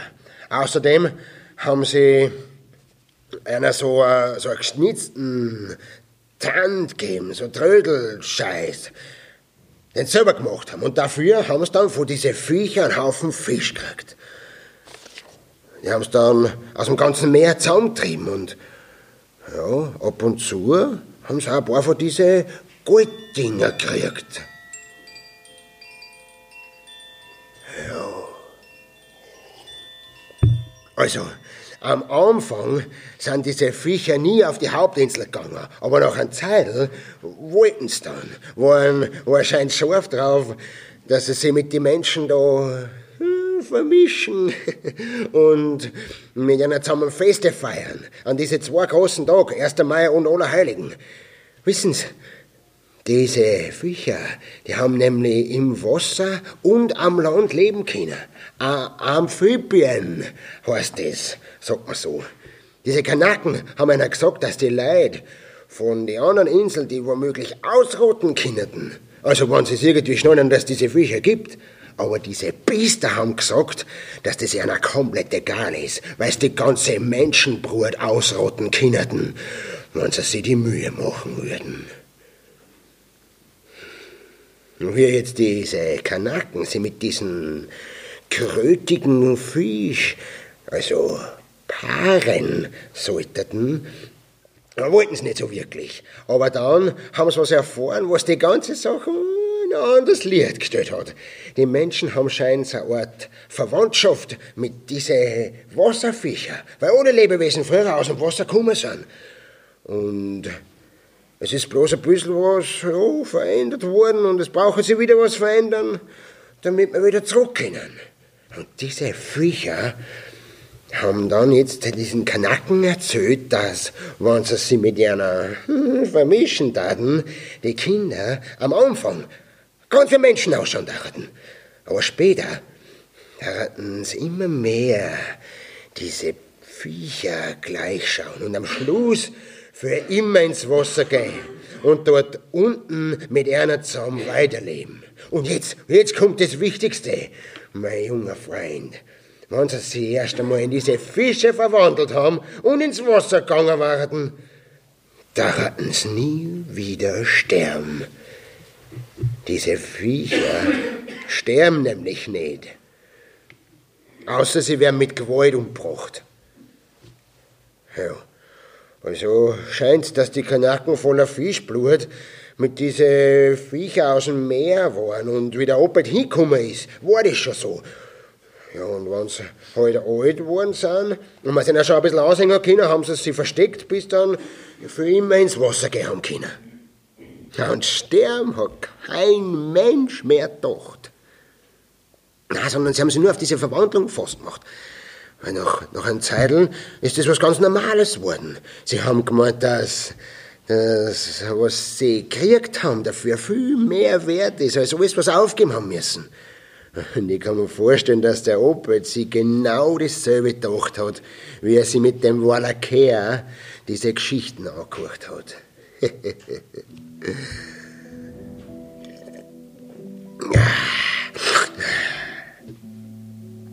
Der Wallacare hat dem Obed einen Haufen Zauberformeln und Beschwörungen beigebracht, die was er mit den Viecher aus dem Meer kommunizieren lassen. Und hat er und eine Menge von diesen Leuten hat er ihm gezeigt im Dorf, von diesen Fischfresh. Die schaut fast ganz, also gar nicht mehr wie Menschen ausgeschaut haben. Aber irgendwie hat er nie wirklich eins von die richtigen Ungeheuer aus dem Meer gesehen. Am Schluss hat er ihm so ein komisches Zauberding gegeben aus Blei oder irgend sowas. Und hat gesagt, dass er damit die Froschfisch aus dem Meer aufholen kann. Überall, wo ein Nest ist von einer. Da braucht's nur ins Wasser fallen lassen und die richtigen Gebete oder sowas ähnliches halt dabei sagen. Ja, und der Malacher hat gemeint, dass die Viecher über die ganze Welt verstrahlt sind. Und jeder, der die Augen aufmacht, ein Nest finden und die aufholen kann, wenn er es braucht. Also, der Matt, dem hat das Geschäft überhaupt nicht taugt. Und er hat gemeint, der Opa sollte nicht auf diese Insel gehen. Aber der Captain war habgierig und hat gemerkt, dass, dass die Golddinger so, dass er sie so billig kriegt, dass er sie schon lohnt, wenn er sich nicht darum kümmert. So ist dann jahrelang weitergegangen und der Opet hat so viel von diesem goldartigen Zeug gekriegt, dass er dem Wade, dem alten Wade, seine alte morsche Fabrik angekauft hat und in eine Raffinerie ein, eingetan hat. Ja, und jetzt, wie das Jahr 38 gekommen ist, ich war ja gerade sieben, da hat der Opet gemerkt, dass die Leute auf der Insel alle ausgerottet worden sind. Ich schau das letzte Mal dort waren alle hin. Die anderen Eingeborenen haben scheint doch das irgendwie geschnallt, diese ganze Sache, und haben was dagegen unternommen. Das hat den Opel natürlich ganz schön mitgenommen, hat ihm die Schuhe ausgezogen, weil mit seinem übrigen Handel, also was er halt so da hat, war überhaupt nicht mehr viel los. Und außerdem hat ganz Innsmouth ja den Schaden gehabt, weil was der Besitzer von so einem Schiff nutzt, ja, das nutzt halt auch der Mannschaft. Die meisten Leute in der Stadt haben sich dann wie brave Schafe mit ihrem Schicksal abgefunden, aber es ist ihnen auch wirklich dreckig gegangen weil sie immer weniger Fisch gefangen haben und die Fabriken haben ja auch nicht mehr viel gebracht. Und zu der Zeit, zu der Zeit hat der Opet angefangen, dass er auf die Leute flucht, weil sie so deppert sind, so blöd sind wie diese Schafe und sie dem christlichen Gott hingeben, der ihnen überhaupt nicht hilft. Und er hat ihnen gesagt, dass er Menschen kennt, die andere Götter anbeten, die was ihnen was geben, was sie wirklich brauchen können. Ja, die, die keine Ahnung gehabt haben, dass der, was der da überhaupt meint, waren komplett begeistert und haben ihn gefragt, was, was denn tun können, damit sie auch zu dem Glauben kommen, der einer wirklich hilft. Hier brach der alte Mann plötzlich ab, murmelte etwas Unverständliches und versank in, in grüblerisches, ängstliches Schweigen. Er schaute nervös über seine Schulter, wandte sich dann wieder um und blickte fasziniert zu dem fernen, schwarzen Riff hinüber. Als ich ihn ansprach, gab er keine Antwort und ich wusste, dass ich ihm den restlichen Whisky geben konnte. Der verrückt, diese verrückte Geschichte, die er mir erzählte, interessierte mich ungeheuer, weil ich mir einbildete, sie enthielte im Kern doch eine Art Allegorie, die sich auf die seltsamen Vorfälle hier in Innsmouth gründete und von einer Fantasie ausgeschmückt war, die gleichzeitig schöpferisch und voller Bruchstücke exotischer Legenden war. Keinen Augenblick lang glaubte ich, dass die Erzählung auch nur den geringsten realen Hintergrund hätte. Ich reichte also Sadok die Flasche und er leerte sie bis zum letzten Tropfen. Es war erstaunlich, wie viel er vertragen konnte.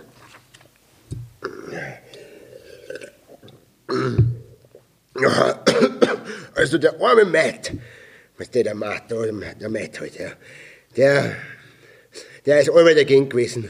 Und er hat versucht, dass er die Leute auf seine Seiten bringt. Und hat lang mit den Prediger geredet, aber es war alles umsonst. Den Pastor von der, von der freien Gemeinde, den haben sie aus der Stadt ausgejagt. Und der von den Methodisten, der ist verloren gegangen. Und den anderen, den Babcock, der was der Pastor von den, von den Baptisten war, so, ja, den habe ich nie mehr gesehen. Der Zorn Jehovas. Ja, ich war, ich war nur ein ganz kleiner Bub, aber was ich gehört habe, habe ich gehört. Und was ich gesehen habe, habe ich gesehen. Er brach wieder ab, und der Blick seiner wasserblauen Augen ließ mich befürchten, dass er nun doch jeden Augenblick in tiefe Apathie verfallen würde aber als ich ihn sanft an der Schulter rüttelte, wandte er sich mit, einem Überra mit überraschender Lebhaftigkeit mir zu und stieß wieder ein paar geheimnisvolle Sätze hervor. Sie glauben wohl nicht, hm? ja, Sie glauben überhaupt nichts. Dann sagen Sie mir doch, junger Mann, warum der Captain Opel so oft mit 20 oder mit, mit einem Haufen mehr in Pechschwarzer Nacht zum Teufelsriff ausgeordert ist und sie dort so laut gesungen haben, dass man es in der ganzen Stadt gehört hat, wenn der Wind richtig gestanden ist. Was sagen Sie denn dazu? Hm? Und sagen Sie mir dann doch auch, warum der Opel immer so schwere Dinge versenkt hat in dem tiefen Wasser auf der anderen Seite von diesem Riff, wo der Grund so steil wie ein Klippen runterfallen und so tief, dass man sie, dass man es nicht ausloten kann. Sagen Sie mir das. Und sagen Sie mir, was mit dem komischen Dings da aus Blei, was er mit dem gemacht hat, was ihm der Wallakei ergeben hat, hä? Hä? Die wasserblauen Augen blickten jetzt wild und wie im Delirium, und der schmutzige weiße Bart knisterte wie elektrisiert. Der alte Zadok bemerkte wahrscheinlich, wie ich zurückprallte, denn er fing bösartig an zu kichern. Ja, jetzt schnallen's das langsam, gell? ja, vielleicht dachten Sie auch gern an meiner Stelle gewesen sein. He? Damals, wie ich oben gewesen bin auf der, Kupp, auf der Kuppel von unserem Haus, als die Dinge aus dem Meer rausgekreuzt sind und ich hab's gesehen. He? Ich kann Ihnen sagen, ein kleiner Bur hat große Ohren. Und mir ist nix entgangen von dem, was die Leute über den Captain Opet und über die anderen da draußen auf dem Riff da trautscht haben. Na, und was war in der Nacht, wo ich mit dem Fernstecher da oben von meinem Vater in der Kuppe gesessen bin und gesehen hab, wie es auf dem Riff gewimmelt hat vor diese ganzen Viecher? Wie dir denn das gefallen? Sie kleiner Pimpf. Da ich alleine oben in dieser Kuppe sitzen und Gestalten sehen, was keine menschlichen Gestalten nicht sind. Der Alte wurde allmählich hysterisch, und ich schauderte, ohne zu wissen weshalb. Er legte mir seine knorrige Klaue auf die Schulter, und ich spürte, dass er zitterte. Ganz bestimmt nicht vor Freude. Stellen Sie sich vor, Sie darin sehen, wie auf der anderen Seite vom Riff was Schwarz aus dem Boot vom Opert rausgekommen wird und am nächsten Tag hören Sie, dass ein junger Bub nicht heimgekommen ist. hat, hat irgendwer noch mal was vom Hiram Gilman gehört? Na? Hm? Na, und Nick Pierce und vom Lolly Wade oder von Adorniram Southwick oder vom Henry Garrison? na, Gestalten, die mit die Händen reden. Was überhaupt richtige Hände reden? ja, mein lieber Herr, das war eine Zeit, wo es dem Opert allmählich wieder besser gegangen ist. Die Leute haben gesehen, dass seine drei Töchter Schmuck aus Gold oder sowas ähnlichem getragen haben. Mhm, den haben sie nicht lang haben können. Und aus dem Schornstein von der Raffinerie ist wieder ein Rauch rausgekommen.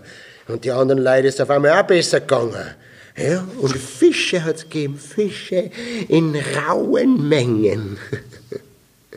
Und genau zu der Zeit haben unsere Leute den esoterischen Orden von Dagon gegründet. Und haben dafür die Kalvarienloge von die Freimaurer gekauft. die Freimaurer. Der Matt Elliott, der war selber ein Freimaurer. Ja, und er war gegen den Verkauf. Aber er ist gerade um die Zeit verschwunden. Ich will gar nicht sagen, dass der Opa alles genau so haben wollte, wie es auf dieser Kanackeninsel gewesen ist. Na, am Anfang wollte er bestimmt nicht, dass sie die Leute mit die da unten, mit diesen Viecher vermischen und, und Kinder kriegen. Die ins Wasser gehen dann und auch noch Fisch werden und ewig leben. Ja, er wollte nicht das Gold haben, diese Golddinger, und er wollte viel dafür zahlen. Und ich glaube, diese Viecher waren eine Zeit zufrieden damit. Wie dann das Jahr 46 gekommen ist, haben die Leute in der Stadt inzwischen schon sich ihre eigenen Gedanken gemacht. Die Sonntagspredigten sind immer komischer geworden und immer mehr Tratscherei hat es gegeben über das Riff. Ich glaube, ich habe selber was dazu getan. Ich glaube, wie dem alten Mari erzählt habe, dass ich von der Kuppel aus das alles gesehen habe. Und in, in einer Nacht einmal ist dann so ein ganzer Haufen von Männern vom Opet Und die Morris haben leider auch zum Riff, zum Riff gefahren und ich habe dann zwischen die Boote Schüsse gehört. Und am nächsten Tag war der Opet und 32 andere im Gefängnis. Und alle Welt hat sich gefragt, was los war und was dort denn verbrochen haben. Mein Gott! Wenn nur einer in die Zukunft schauen können, 14 Tage später, als die ganze Zeit nichts mehr ins Meer geworfen worden ist. Sadok sah verängstigt und erschöpft aus und ich ließ ihn sicher eine Weile ausruhen, schaute aber ängstlich auf meine Uhr. Inzwischen hatte der Gezeitenwechsel stattgefunden. Es war jetzt Flut. Und das Rauschen der Wellen schien ihn wieder aufzuwecken. Ich war froh darüber, dass das Wasser stieg, denn bei Flut würde der Fischgestank vielleicht nicht mehr ganz so widerwärtig sein. Wieder musste ich mich anstrengen, um sein Gemurmel zu verstehen. Es war eine schreckliche Nacht. Ich hab's gesehen. Ich war in der Kuppel oben. Horden, ganze Scharen. Auf dem ganzen Riff waren's. Und im Hafen und im Manus sind sie geschwommen. Gott, was in der Nacht in den Straßen von Innsmouth passiert ist.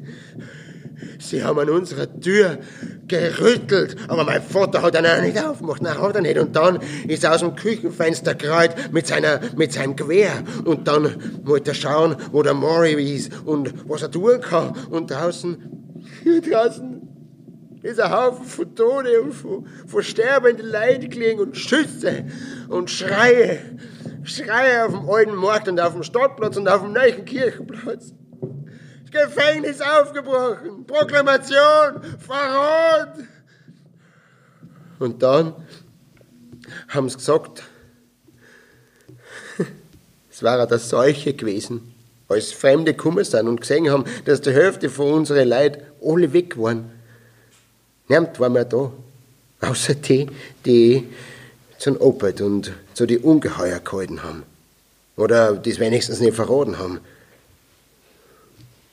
Und von meinem Vater habe ich nie mehr was gehört. Der alte Mann rang nach Luft und war in Schweiß gebadet. Er packte mich noch fester an der Schulter. In der Früh war alles weggerannt, aber Spuren waren nur da. Herr Oppet hat das Kommando übernommen und gesagt, alles wird anders. Andere, andere werden mit uns zusammen in die Kirchen gehen, hat er gesagt. Und manche Häuser müssen Gäste aufnehmen.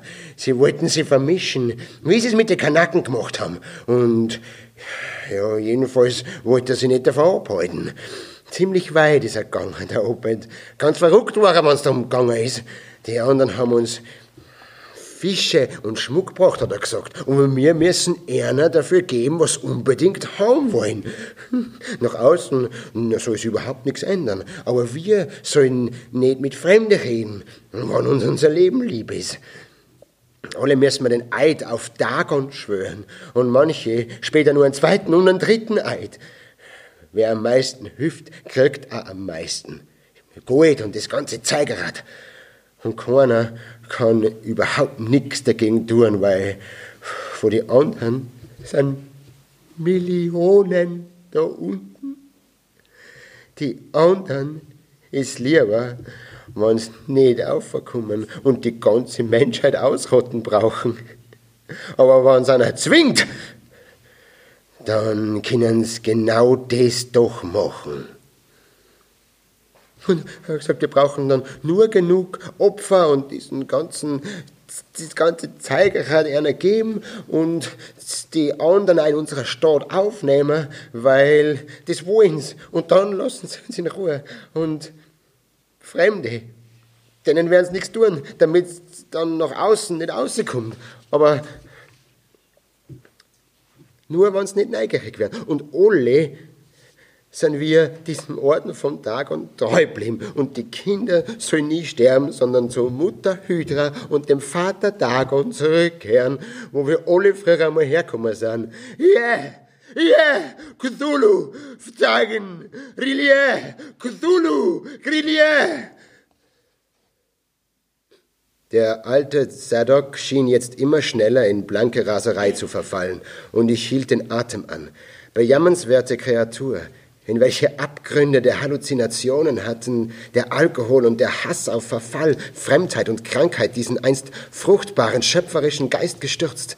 Er fing jetzt an zu stöhnen, und Tränen rollten ihm über die zerfurchten Wangen in den Bart. Oh mein Gott, was ich gesehen hab, seit ich 15 war, meine, meine Deckel, unversehen. Die Leute, die verschwunden sind, die, die, die, die sie umgebracht haben. Und wenn einer in Arkham oder in Ipswich oder, oder in solche Dörfer da was erzählt hat, haben sie ihn für deppert erklärt, für verrückt. Genauso wie sie jetzt mit mir machen. Aber Herrgott noch einmal, was ich gesehen habe. Sie hätten mich schon längst umgebracht, weil ich zu viel weiß, aber hm, ich habe den ersten und den zweiten Eid auf Dagon geschwört und das schützt mich. Ja, wenn ich nicht vor Gericht komme und mir jemand beweist, dass ich mit Bewusstsein und absichtlich Sachen umeinander erzählt habe. Ja, aber den dritten, den dritten Eid lege ich nicht ab. Lieber sterbe, als dass ich das mache. In der Zeit um den Bürgerkrieg um ist dann immer schlimmer geworden. Ja, wie die Kinder aufgewachsen sind, die seit 46 geboren waren. Zumindest ein paar von denen. Ich habe Angst gehabt. Bin seit dieser schrecklichen Nacht nimmer neugierig gewesen, hm, nicht. Und ähm, ich habe mein ganzes Leben, ich habe mein ganzes Leben niemandem, keinem anderen, also aus der Nähe jedenfalls, habe ich keinen gesehen, keinen reinrassigen. Ich bin im Krieg gewesen. Ich bin im Krieg gewesen. Wenn ich nur ein bisschen Hirnschmalz gehabt hätte, wäre ich nie zurückgekommen, sondern irgendwo anders geblieben. Aber die Leute, die Leute haben geschrieben, es war nicht so schlimm. Da war es wahrscheinlich, das war wahrscheinlich deswegen, weil nach 63 Regierungstruppen in die Stadt gekommen sind. Ja, und nach dem Krieg war es dann genauso schlimm wie vorher. Die Leute ist immer dreckiger gegangen. Fabriken, Geschäfte haben zugesperrt. Schiffe sind sowieso keine mehr gekommen und der Hafen ist versandt. Die Eisenbahn haben sie eingestellt. Aber die, die anderen, die sind noch immer auf dem verdammten Riff umeinander geschwommen und den Manuset aufgeschwommen und immer mehr Dorffenster sind vernagelt worden. Und immer mehr Geräusche hat man aus Häusern gehört, wo alle gedacht haben, dass da gar kein Mensch mehr drin ist.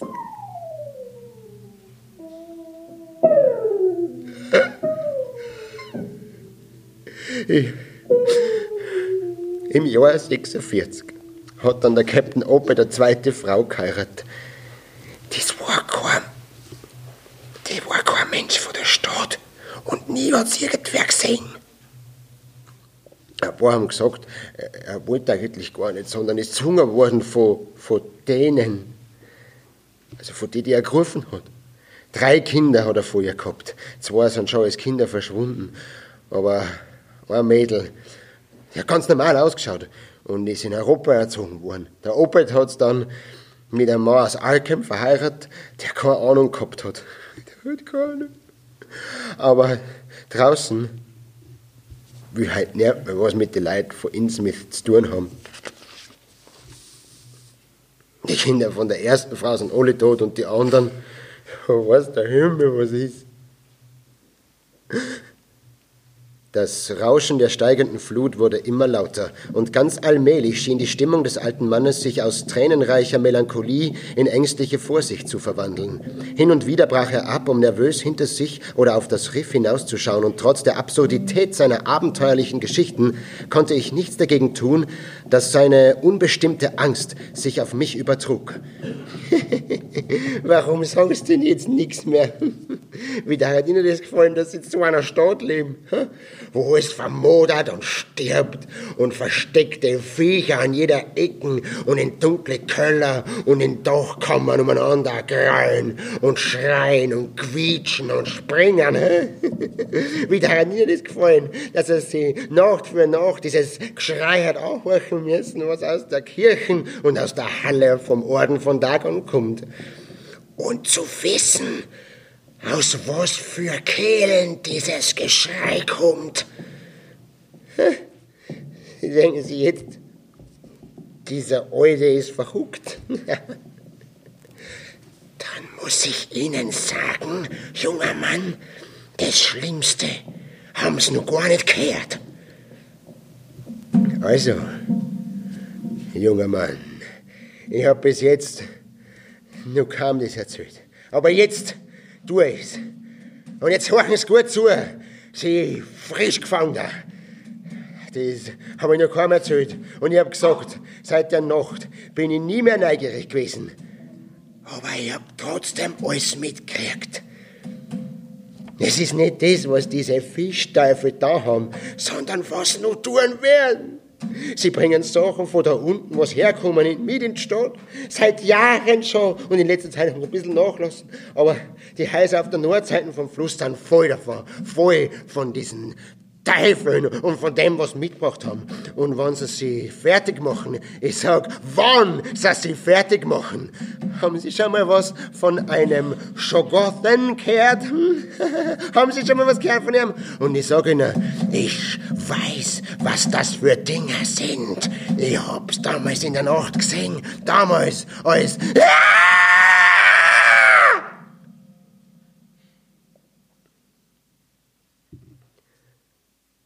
Der grässliche Schrei des alten Mannes kam so plötzlich und war so unmenschlich, dass ich fast die Besinnung verlor.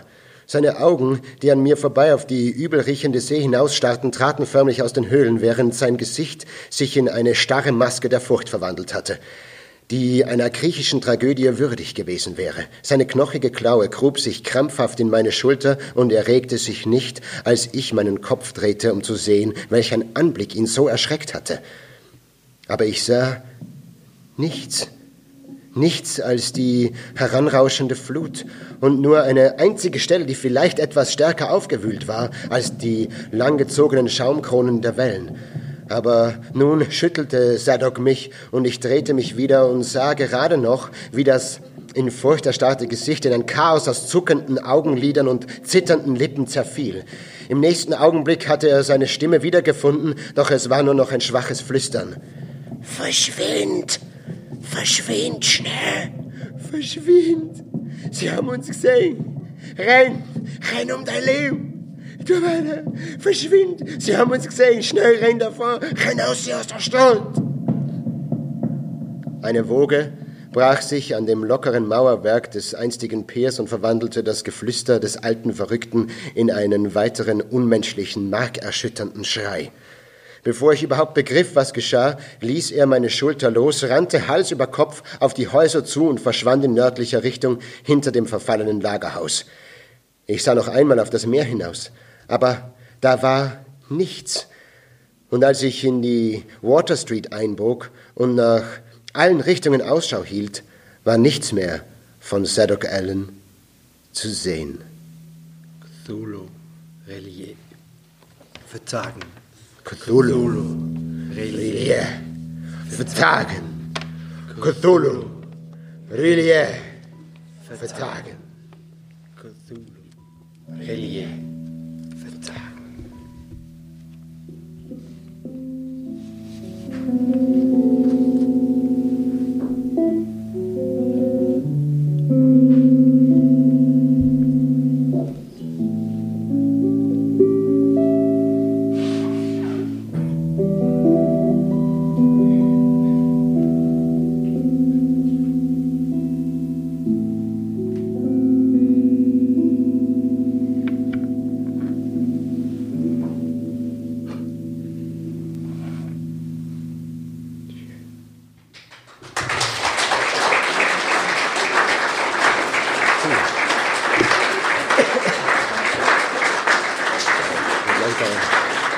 Wir uns verbeugen wollen. Nein, nicht, ja.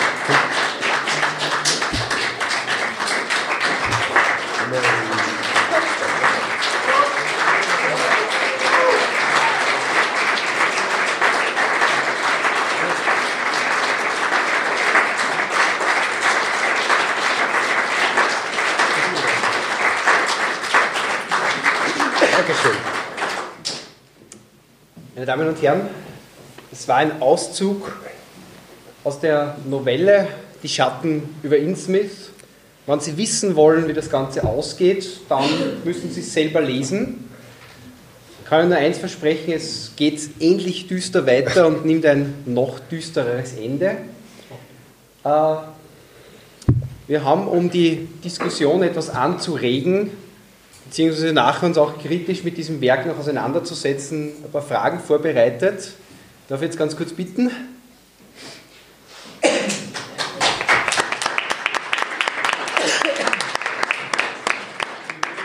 Um eine kurze Vorstellung, bitte. Ich bin Cassie und ich bin Mitglied der JG. Und ich darf jetzt ein paar Fragen an euch stellen. Cool. Die erste Frage, die ich an euch habe, ist von, von Seite von Michael eigentlich bereits schon am Anfang dieses Abends beantwortet worden. Wie war eure erste Begegnung mit dem Cthulhu-Mythos? Meine erste Begegnung mit Cthulhu war, ich glaube, es war wieder einmal der Michael, Äh, der mir schon einige sehr ähm, coole, faszinierende, großartige Serien, Stoffe, Bücher, Comics empfohlen hat. Irgendwie hast du trotz allem mehr Zeit, dich wegzunörden als ich. Keine Ahnung. Ich schlafe weniger. ah, ja, wahrscheinlich. Ähm, genau. Und das war, glaube ich, das Erste, was du mir vorgeschlagen hast, dass ich mir anschauen sollte, war Firefly. Wofür ich dir für immer dankbar sein werde. Beste Serie ever. Und yes. Und dann war es eben auch Cthulhu. Ähm, nämlich, ich glaube in dem Zusammenhang, dass es ja in dem ganzen Raum, also in dem ganzen Universum, das er geschaffen hat, auch den äh, König in Gelb gibt. Und ähm, da haben wir vor langer, langer Zeit einmal überlegt, ob wir daraus ein, ein Theaterstück machen sollen. Genau. Weil das der König in Gelb nur ganz kurz ist, ähm, ein, ein Stück, das in Kurzgeschichten von Lovecraft immer wieder angesprochen wird, aber nie, also es gibt kein vollständiges von Lovecraft geschriebenes Stück, der der König in Gelb heißt. Es ist nur, ein- es heißt, es ist ein Zweiakter und wenn man den zweiten Akt äh, sich zu Gemüte geführt hat, wird man fix verrückt. Also ähm, genau, es hat dann Autoren gegeben, die darauf aufbauen und aus diesen kleinen Informationen aus unterschiedlichen Kurzgeschichten tatsächlich ein ganzes Stück geschrieben haben, das sehr stark wie eine griechische Tragödie anmutet, also mit Masken und, und alles. Ähm, aber so sind wir drauf gekommen, um auf die Frage zurückzukommen. äh, genau, über den König in Gelb und dann eben weiterführend dann, man kommt dann auf so viele Sachen drauf, dass, dass diese, die Basis von Lovecraft dann hin zu Dune und Alien und so weiter so viel inspiriert hat. Es ist äh, erstaunlich. Cool. Dankeschön, wie war das bei dir? Ja, ich bin eigentlich erst durch die Idee von dieser Lesung eigentlich drauf gekommen und das erste Mal in Kontakt gekommen damit. Und lustigerweise war das erste Mal, wie ich die Geschichte gehört habe, krank, voller Grippe und was gibt es Besseres als eine Gruselgeschichte zum Einschlafen.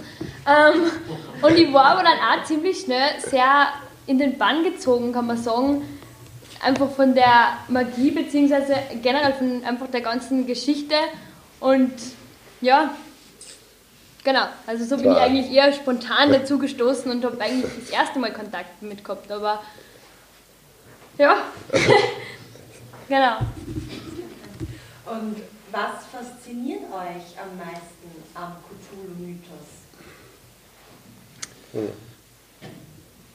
Das ist eine ganz eigene Form von Horror die letztlich auf einem philosophischen Grundprinzip aufbaut, nämlich der Nihilismus. Äh, Also wie unbedeutend die Menschheit, die gesamte Zivilisation im Sinne in der Gesamtheit von Raum und Zeit, vom gesamten Multiversum eigentlich ist, äh, angereichert mit zahlreichen biologischen Fakten. Bei Berge des Wahnsinns zum Beispiel kommt es sehr gut um, wo eine Expedition in der Antarktis draufkommt, dass es vor der menschlichen Evolution andere Evolutionen gegeben hat, stellenweise durch die Sterne, also durch den Kosmos selbst beeinflusst, aber dass das einfach ganz andere Wesenheiten sind, immer mit dem äh, sehr spannenden Problem, was würde passieren, wenn ich als Protagonist, als Mensch auf diese Wesenheiten stoße und etwas wahrnehmen, was so bar jeder Vorstellungskraft ist, dass es sozusagen meinen Geist nachhaltig beeinträchtigt. Das hat eine wahnsinnige Faszination, weil es eine ganz eigene Form vom Horror ist. Also dieser, dieser Cosmic Horror, der da ebenfalls sehr oft äh, entsprechend äh, zitiert wird. für mich ist es immer schön, wenn es Autoren gibt, die, und Autorinnen natürlich auch, ähm, die ganze ein Universum schaffen, sozusagen, in dem man sie bewegen kann und das dann so, so, so greifbar ist im Endeffekt. Weil das ist ja alles erfunden in dieser Geschichte, was ich jetzt gelesen habe. Es gibt ja keines dieser Dörfer, keinen dieser Menschen hat jemals gelebt. Ähm, und, und sie kommen aber in unterschiedlichen Geschichten immer wieder vor. Ähm, und das finde ich, das ist was, das mir immer sehr gut gefällt, wenn man, vor allem wenn man selber auch schreibt, ist das immer so was, das man sehr, ähm, das, das ich bewundere einfach, dass man sich so viel, ja, so viel Einfallskraft hat und sie so, das liegt nicht nur an den Ideen, sondern auch an, an, an der Hartnäckigkeit, glaube ich, seinem eigenen Universum, das man geschaffen hat, gegenüber, dass man eine Welt macht und der dann auch treu bleibt und sie ausbaut und immer mehr verfeinert. Und ich habe das Gefühl, dass ähm, Lovecraft das sehr gut gemacht hat, eben durch diesen Übergedanken, dass wir Menschen sind eigentlich ja, das Sandkorn oder mehr oder weniger nichts. Und was war davor? Und was können wieder kommen? Und natürlich ist es wahnsinnig, ähm, ist ja einfach, das heißt jetzt alles so, wir sind so ernst und wir unterhalten uns über Literatur. Aber im Endeffekt ist es halt einfach geil, wenn man, wenn man diese Geschichten liest und, und dann kommt da der Cthulhu und die, die Beschreibung mehr oder weniger und du, du schneust einfach an, weil du denkst, das gibt's ja nicht. Wie kann man sich das überlegen, wie der, wie der ausschaut und dann eben so, dass die Leute reihenweise verrückt werden.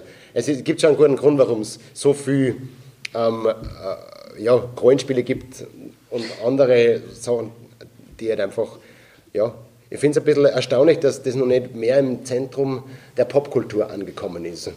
Ähm, Lovecraft und Cthulhu. Wird aber besser. Ja, nein, total, das stimmt, das stimmt wirklich. Weil so, ich glaube, wenn man jetzt sagt, Edgar Allan Poe, kennen den wahrscheinlich mehr als in H.P. Lovecraft, obwohl es ähm, sehr ähnliche Sachen gemacht haben.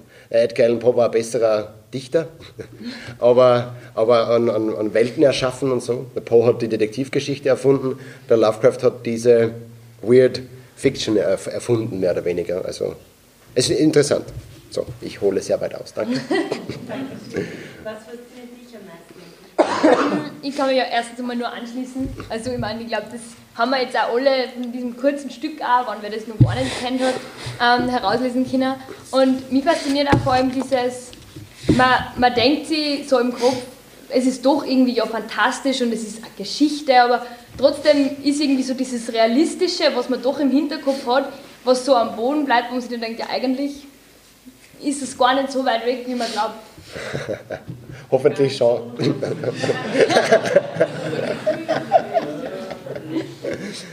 Michael, wie passen Interessen wie das Interesse für Cthulhu und der Beruf als Rechtsanwalt im Leben zusammen?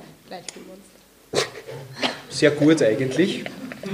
Ähm, ich weiß nicht, ob das vielleicht ein Ventil ist oder ähnliches.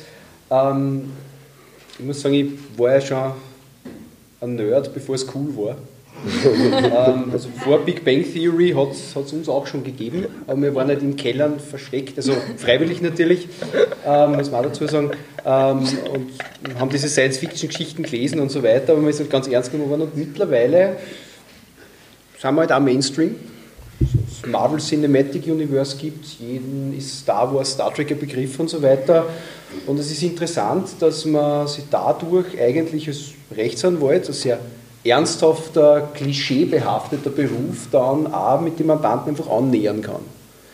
Also ich habe einmal einen Mandanten gehabt, sind wir ins Reden gekommen und sagt, naja, er tut gerne Computer spielen. Sag ich, passt, was spielen Sie so? Sagt er, ja, World of Warcraft. Sag ich, Horde oder Allianz? Sagt er, Horde. Sag ich, passt. Jede andere Antwort wäre falsch gewesen. er dreht sich zu seiner Frau um und sagt, das haben wir richtig. Äh, so baue ich das auch auf. Ja. Also das ist einfach, um, um den ganzen einen gewissen humoristischen Anstrich auch manchmal zu geben. Und äh, Sie sind es am Gericht schon von mir gewohnt. Also, letztens habe ich ein Plädoyer begonnen mit, äh, mein Mandant war lange Seite auf der dunklen Seite der Macht, aber. Der Richter hat gelacht und insofern, aber ich mache nicht nur Gaudes, ich mache das auch durchaus ernsthaft, weil sonst kennen die Mandanten nichts davon. Ähm, ja, aber es ist einfach äh, eine Möglichkeit, äh, sie auch auszuleben und mir hat dieses Science Fiction und auch der Horror schon immer fasziniert, einfach weil gerade dieser existenzielle Horror von Lovecraft, äh, ja, Abgründe der Seele aufzeigt, die, mit der ich Strafrecht auch manchmal konfrontiert bin und das einfach sehr spannend ist. Also diese Geschichte, man blickt in den Abgrund und der Abgrund blickt zurück und ich lache ihm halt dann auch gerne ins Gesicht. Ähm, ja, insofern also haut das sehr gut hin und ich, ja, ich finde, man, kann, man kann sich dadurch annähern und einfach sagen, dass man nicht irgendwie abgehoben ist. Das ist für mich sehr wichtig. Dankeschön. Jetzt hast du auch eigentlich schon zur Hälfte meine nächste und letzte Frage beantwortet. Das war volle Absicht. Alles gut, kein. Ähm, wie, wie bist du auf die Idee gekommen, deine berufliche Seite und deine Nerd-Seite dann irgendwie so aktiv zu verbinden? Die Lawbusters. Muss man ganz ehrlich sagen, ähm, ich habe irgendwann einmal im Fernsehen die Science Busters gesehen. Und ich komme ursprünglich aus einer naturwissenschaftlichen Schule. Also ich war bis zur Matura war ich fest davon überzeugt, Biologe zu werden. Und habe mir dann aber überlegt, nein, ich werde da Jurist. Jetzt mache ich sehr Versuchsmittelrecht, was auch so ein bisschen mit Chemie und so weiter zu tun hat. Also eine gute Verbindung beider Welten, sage ich jetzt einmal. Ähm, dementsprechend, und, und habe das gesehen und habe mir gedacht, das muss möglich sein, äh, das interessant zu gestalten, nämlich diese trockene Rechtsmaterie interessant zu gestalten. Und habe mir dann gedacht, wen hole ich mir da dazu, der das auch kann? Bin dann zum Max gekommen und wir haben gesagt, ja, passt, wir machen was und wir machen Kabarett und für die Pläne und so weiter. Dann ist mir nichts passiert, weil wir haben uns immer überlegt, was machen wir, haben es aber nicht gemacht. Viele Pläne. Viele Pläne, bis dann kurz vor der Rechtsanwaltsprüfung die Magister Gumprecht, äh, unsere Dame in der Runde, kennengelernt hat, die uns dann Gott sei Dank mal angetrieben hat, einmal wirklich etwas zu machen. Und äh, ja, wir waren einfach von dem entsprechend getrieben und haben gesagt, okay, wir verwenden das. Und ich habe früher auch auf der Universität unterrichtet, wo ich meinen Max kennengelernt habe. Und äh, ich bin eins draufgekommen, dass sie die Menschen blöde Beispiele am besten merken. Mhm. Also wenn man möglichst skurril irgendwelche Dinge bespricht, dann funktioniert das am besten. Und dementsprechend bauen wir einfach auf dem auf, mittlerweile auch mit den Lawbusters und schauen einfach, wie skurril bringen wir Dinge zusammen. Also wir haben zum Beispiel letztens der Weihnachtsmug, den der Max und ich gemacht haben, wir machen ja. jedes Jahr einen, einen Weihnachtsspecial gewissermaßen mit der TU Graz gemeinsam und haben uns heuer... Das kann man online streamen. Kann man online also das streamen, sind nur Videos. Ja, Sie finden uns auf YouTube. Ähm, und da haben wir uns einfach mal angeschaut, die, die wirklich wichtigen Dinge des Lebens, nämlich die drei wichtigsten Weihnachtsfilme rechtlich betrachtet. Mhm. Man muss dazu wissen, die drei wichtigsten Weihnachtsfilme sind... Das letzte Einhorn, Kevin allein zu Hause und Stirb langsam. Der wahrscheinlich, der wahrscheinlich beste Weihnachtsfilm aller Zeiten. Ja. Ja, die dreimal besprochen, genau, das war sehr genau, lustig. die dreimal besprochen, ja. Wir haben, wir, haben, äh, wir haben auch Props mitgehabt, oder? Ein paar Requisiten, ein Bügeleisen. Ja, wir nehmen immer Requisiten mit. Für den Kevin, dann ein, ein Plüsch, Einhorn und. Ah, und ich habe ein Nakatomi Plaza Leiberl. Ganz genau. das, äh, genau. Ich wollte eigentlich im, äh, im Rip Unterleiberl und dann, dann weiß ich nicht, ob das ja, dann hätten so. wir das mit der Jugendfreigabe nicht gekriegt, glaube ich. Also, ja, wegen meinen Muskeln. Mhm. Ah, ja. Ganz genau. Also das war im Prinzip der Grund, wo ich dann gesagt habe, das lässt sich auch verbinden. Ja. Und ich gesagt, in meinem Job geht es eh manchmal ernsthaft genug zu, da kann man auch Spaß haben, weil dann hat man ein erfüllteres Leben meines Erachtens. Da stimme ich dir absolut zu. Und somit bedanke ich mich bei euch für eure ausführlichen Antworten. Dankeschön. Danke.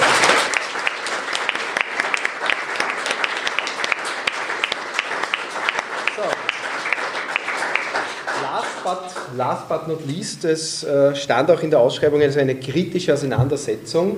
Ich möchte dann ein paar Worte verlieren und dann auch so ein bisschen äh, in Frage, Antwort, Diskussion teilen, wie kurz oder lang der dann ist oder ob der dann draußen stattfindet oder nicht, das werden wir dann sehen. Einfach einleiten. Ähm, der große Vorwurf, der an Lovecraft immer gemacht wird, und man findet, merkt es auch recht gut an dem Buch, was er geschrieben hat, ähm, ist einfach die äh, der Rassismus. Und das ist auch für uns ein sehr spannendes Thema, weil äh, es interessante Fragen aufwirft. Also wenn man sich dieses Buch ansieht, Die Schatten über Innsmouth, ist das ein sehr typischer Vertreter der Literatur von Lovecraft. Und man kennt das ja sehr klar, dass es irgendwie um Rassentrennung geht. Er spricht da von Kanaken und so weiter. Es kommen sogar in weiterer Folge im Buch äh, Konzentrationslager vor, allerdings lange vor dem Zweiten Weltkrieg. Also wo dann auch plötzlich Personen, nämlich die mit dem Innsmouth-Look sozusagen zusammengetrieben werden und einfach separiert werden von der Bevölkerung, äh, ohne irgendwie einen Prozess zu haben, ohne eine formale Anklage zu haben. Das kennen wir heute nach wie vor, auch aus Amerika beispielsweise. Und äh, wenn man sich die Biografie und das Leben von Lovecraft durchliest, dann war er leider sehr großer Vertreter der Rassentrennung und hat da sehr klare Meinungen gehabt. War leider in der damaligen Zeit durchaus auch in guter Gesellschaft, obwohl es auch Gegenbewegungen gegeben hat. Also zu sagen, es war damals einfach so, man muss das hinnehmen, ist ein Thema. Aber trotzdem, also er beschäftigt sich sehr stark mit äh, Rassen und auch insbesondere diese Vermischung, die da sehr gut wiedergegeben ist, der Vermischung des Menschlichen, der, der reinen menschlichen Rasse mit etwas Unmenschlichen. Ähm, und äh, rückt das immer wieder ein zentrales Thema. Das ist was, was äh, für mich ja sehr schwierig ist, oft mit dem Lovecraft, äh, weil eben dieses Rassismus-Thema da ist. Und es hat mich auf eine andere Sache gebracht, die also eine zentrale Frage in den Raum werfen möchte. Und zwar diese zentrale Frage, kann man den Künstler nicht mögen oder verachten für das, was er, für dessen Meinung die er vertreten hat, aber das Kunstwerk an sich durchaus schätzen. Also kann ich sagen, der Lovecraft ist mein Lieblingsautor, obwohl ich die Person Lovecraft nicht unbedingt nachvollziehen kann, im Problem vielleicht auch, weil ich seine Meinung einfach nicht anhänge. Und diese Probleme haben wir immer wieder, wenn man sich zum Beispiel anschaut, in Michael Jackson. Hm. Harvey Michael, Weinstein. Der Harvey Weinstein, ja. Wir haben Personen des öffentlichen Lebens, die berühmt sind, der King of Pop eben, der Harvey Weinstein, der, glaube was, MGM oder so? Filmproduzent. Ein großer Filmproduzent ist und diese Personen fallen dann auf einmal ganz tief. Man muss dann überlegen, was bleibt vom Werk über und wie weit kann ich das separat sehen. Und das ist auch für uns so, oder für mich ein spannender Gedankenansatz eben beim, beim Lovecraft, wo ich mir auch für mich selbst noch keine klare Meinung zurechtgelegt habe, zu sagen, okay, wie weit gehe ich mit dem um, dass halt Menschen sagen, pass auf, der Lovecraft war einfach ein dummer Hund war eine blöde Sau, weil äh, der war für die Rassentrennung ähm, ein Konzept, das ich einfach nicht unterstützen kann, logisch. Ähm, aber trotzdem, können mir seine Geschichten gefallen. Und das, wie gesagt, ist auch für mich eine sehr, sehr kritische Geschichte äh, beim Lovecraft. Auf der anderen Seite, was ich auch sagen muss, ist, äh, wie du das gesagt hast mit Königin Gelb, was auch sehr spannend ist, ist ähm, bei der kritischen Auseinandersetzung mit Lovecraft, wie wirklich diese ganze Geschichte ist. Also wie nah in der Realität und da hat der Lovecraft was sehr Faszinierendes gemacht. Er hat wahnsinnig viele Brieffreundschaften gehabt und hat eine Art Shared Universe aufgebaut. Weil der König in Gelb ist eigentlich nicht vom Lovecraft geschrieben worden, sondern von Robert Chambers. Hm. Aber die meisten Leute bringen mit Lovecraft in Verbindung. Es gibt da Leute, die das berühmteste Buch, das sich der Lovecraft ausgedacht hat, das sogenannte Necronomicon, das Buch der Toten, äh, die der Meinung sind, der fixen Überzeugung, dieses Buch existiert wirklich. Es kommt in Filmen vor und es kommt in verschiedensten Büchern vor. Was aber da passiert ist, ist einfach das, dass der Lovecraft anderen Autoren, zum Beispiel den Robert E. Howard, der Conan geschrieben hat, oder der Robert Bloch, der zum Beispiel Psycho geschrieben hat, einfach gesagt hat, passt auf, ihr könnt meine Werke verwenden und ich verwende Teile von, äh, Teile von euren Werken. Und das ist auch das Spannende an diesem Shared Universe, dass immer wieder so kleine Namen überall wieder vorkommen und man dadurch, wenn man die Zusammenhänge nicht herstellt, glaubt, dass sozusagen die Leute sich auf die gleiche Quelle, die dann real existiert haben muss, entsprechend beziehen. Also man hat fast eine Art Filterblase, ähm, eine Bubble, die wir heute auch durchaus auch mit Fake News haben, weil das Necronomicon ist nichts anderes wie Fake News. Nichtsdestotrotz sind nach wie vor Personen, schon einige Personen kennengelernt, die mir Stein und Bein erklärt haben, das Necronomicon muss wirklich existieren, obwohl es das nicht tut, weil es der Lovecraft einfach austaucht. Damit zwei, drei kritische Gedankenansätze, wie gesagt, von unserer Seite aus. Und äh, generell meine Einladung an euch, meine Einladung an Sie, äh, jetzt noch kurz Fragen zu stellen. Da haben wir, glaube ich, auf jeden Fall noch Zeit. Oder? Bitte? Nehmen wir uns. Nehmen wir uns, ja. Oder sonst irgendwelche Wortmeldungen. Ja. Äh, von wegen, äh, was dann mit Rassismus und so angeht es ist manchmal wichtig, wenn man solche Werke sich anschaut, den, den historischen Kontext sich anzuschauen, weil dasselbe ist zum Beispiel dem Herr Schee passiert, dem Zeichner eben von Tino Struppi. Da waren die ersten beiden Werke waren äh, Tino Struppi in der Sowjetunion und äh, Tino Struppi im Kongo.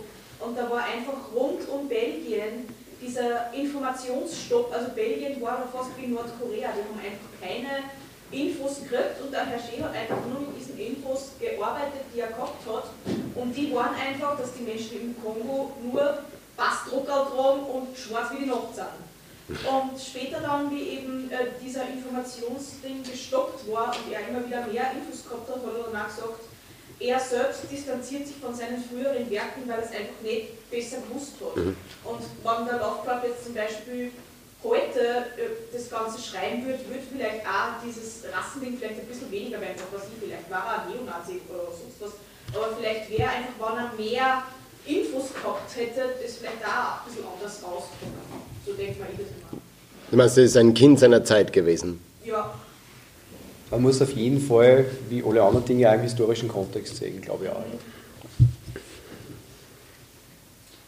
Na, bei mir ist dann wurscht, weil wenn ich Lovecraft lese, ich fürchte mich so oder so auch, ohne dieses Das ist egal.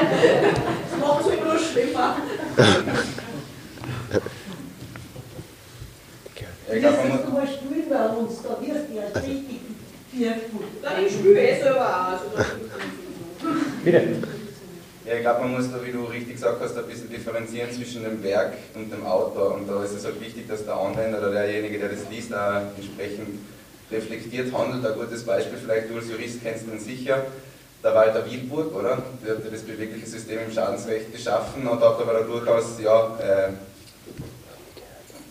nationalsozialistische Begriffe verwendet bei diesem Werk. Nichtsdestotrotz, das, was rechtswissenschaftlich dahinter steht, ist auch heute noch von großer Bedeutung und wirklich ein juristisch herausragendes Werk. Kann man jetzt aber natürlich nicht sagen, das, was der Wilburg vielleicht äh, ideell vertreten hat, ist gut. Und da ist halt eben wichtig, dass man halt als Anwender dann oder als, als Leser entsprechend reflektiert ist, um da zu sagen, okay, das Werk finde ich interessant und spannend und das kann man halt auch auf die Literatur, glaube ich, so umlegen, diesen Gedanken, aber das, was der Autor vielleicht persönlich vertritt, äh, das sehe ich anders. Und da ist natürlich eine gewisse Gefahr dabei, dass das bei manchen Lesern nicht der Fall ist. Ja. Bitte.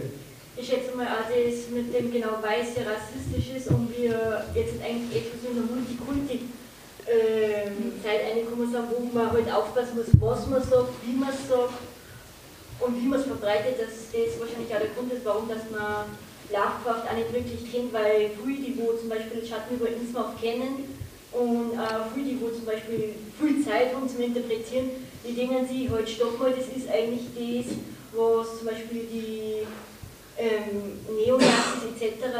sagen wollen, wenn wir uns mit denjenigen Leuten mischen würden, dass dann halt genau sowas äh, als Ausgangspunkt kommt. Und das wahrscheinlich auch der Grund ist, warum das dann Lovecraft nicht wirklich Mainstream sein kann, weil man muss sich eigentlich nur Star Wars anschauen, da sagt man nämlich eh schon, was dann passiert, wenn man es zu sehr ins Mainstream reinkriegt. Es wird zerstört. Ich kenne auch den Film von Schatten über Innsmouth aus dem Jahr 1990 und da ist auch so festgesessen worden, dass er schon kaum Der da. Ich habe den extra mitgenommen, ich hab den nämlich.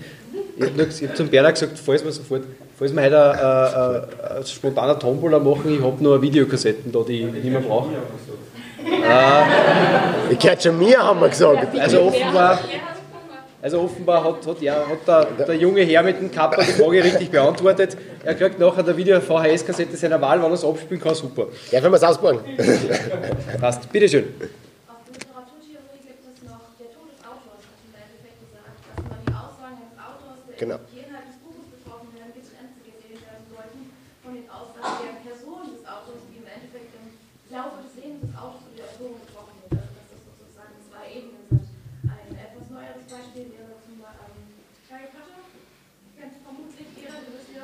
so Nie gehört. was J.K. Rowling innerhalb des Buches gesagt hat. Wenn man sich aber überlegt, was J.K. Rowling heutzutage alles twittert, ähm, Mhm. möchte man das etwas nicht in Verbindung bringen. Da kann Ich folge jetzt der J.K. Rowling nicht, aber das ist mein Thema. Ich folge jetzt der J.K. Rowling nicht auf Twitter, aber ja. Sie hat in letzter Zeit ein paar interessante Aussagen im Hinblick auf öffentliche Liebe getroffen, die sie auch schon mal revidiert hat und sie dreht sich gerade nicht im Kreis. ja dann. Ja, zu viel Geld. Ja, ja. Ja, wahrscheinlich. Bitteschön. Also, ähm, wir haben jetzt gehört, eine Lesung, dass es irgendwie Kult von Dagon oder so gibt. Ja. Den esoterischen Orden. Ja, ich sehe. Ja. Kein Nein. dazu. Aber ähm, wird da irgendwie so Cthulhu an sich noch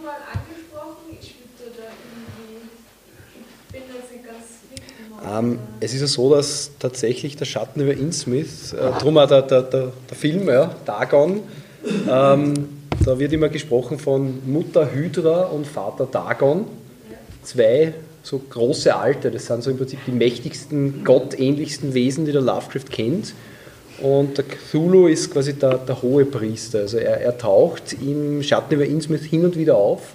Es gibt aber eine, ein Werk, das ist der Ruf des Cthulhu, wo es in drei kurze Episoden ganz konkret um den geht. Also da, es ist ja so, dass, dass, sehr viele Wesenheiten, also insbesondere der, der Cthulhu eben, ähm, immer wieder namentlich irgendwo genannt wird. Also der, der Lovecraft war Meister des Name-Droppings, anders kann man das nicht sagen ähm, ohne dass er jetzt wirklich alles so genau beschreibt. Also die genaueste Beschreibung vom Cthulhu gibt es eben im Ruf des Cthulhu.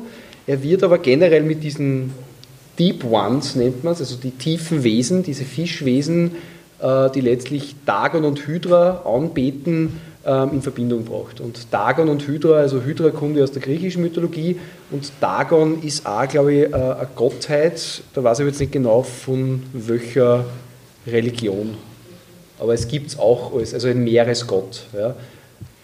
Aber das passiert sehr oft. Also diese Wesenheiten werden oft in, in ganz kurze, kleine Geschichten beschrieben, mhm. etwas genauer und tauchen aber in alle großen Geschichten auf. Und äh, es ist halt der Cthulhu, aus welchem Grund auch immer, muss man dazu sagen, ist halt einfach die berühmteste Schöpfung vom Lovecraft. Aber es ist bei Weitem aus meiner Sicht nicht jene Schöpfung, die am öftesten erwähnt wird. Sonst noch Fragen und oder Anmerkungen? Wenn das nicht der Fall ist, dann bedanken wir uns noch einmal recht ja. herzlich für die Aufmerksamkeit. Ich hoffe, es hat Ihnen genauso viel Spaß gemacht wie uns. Ähm, wir werden dann den Techniker fragen, der da hinter der schwarzen Leinwand sitzt, ob die Aufnahme passt hat. Oder ob wir es nochmal machen müssen. Oder ob wir es nochmal machen müssen, ja. Jo. Danke auf jeden Fall für die Aufnahme. Michael Grasecker. Ähm, Danke.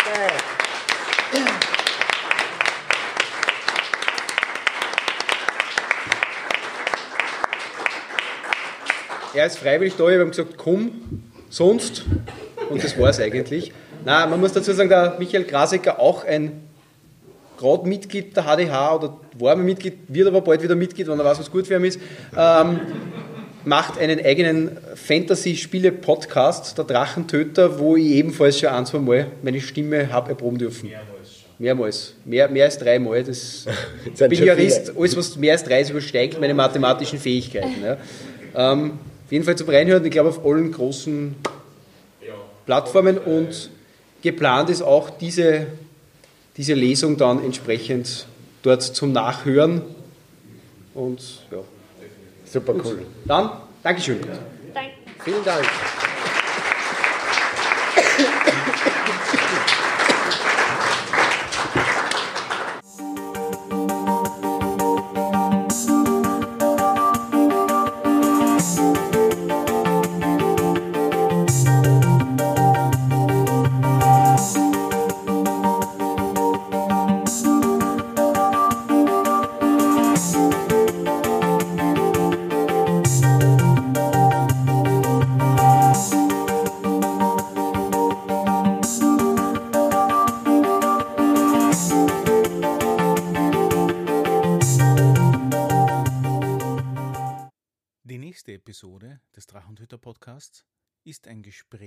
Zwischen Max, Madita, Michael und mir. Darin erfährt ihr alles rund um diese Lesung, wie es dazu gekommen ist, von der Idee bis zur Durchführung und was kommen wird. Vielen Dank fürs Zuhören. Bis bald, euer Drachentöter Mike.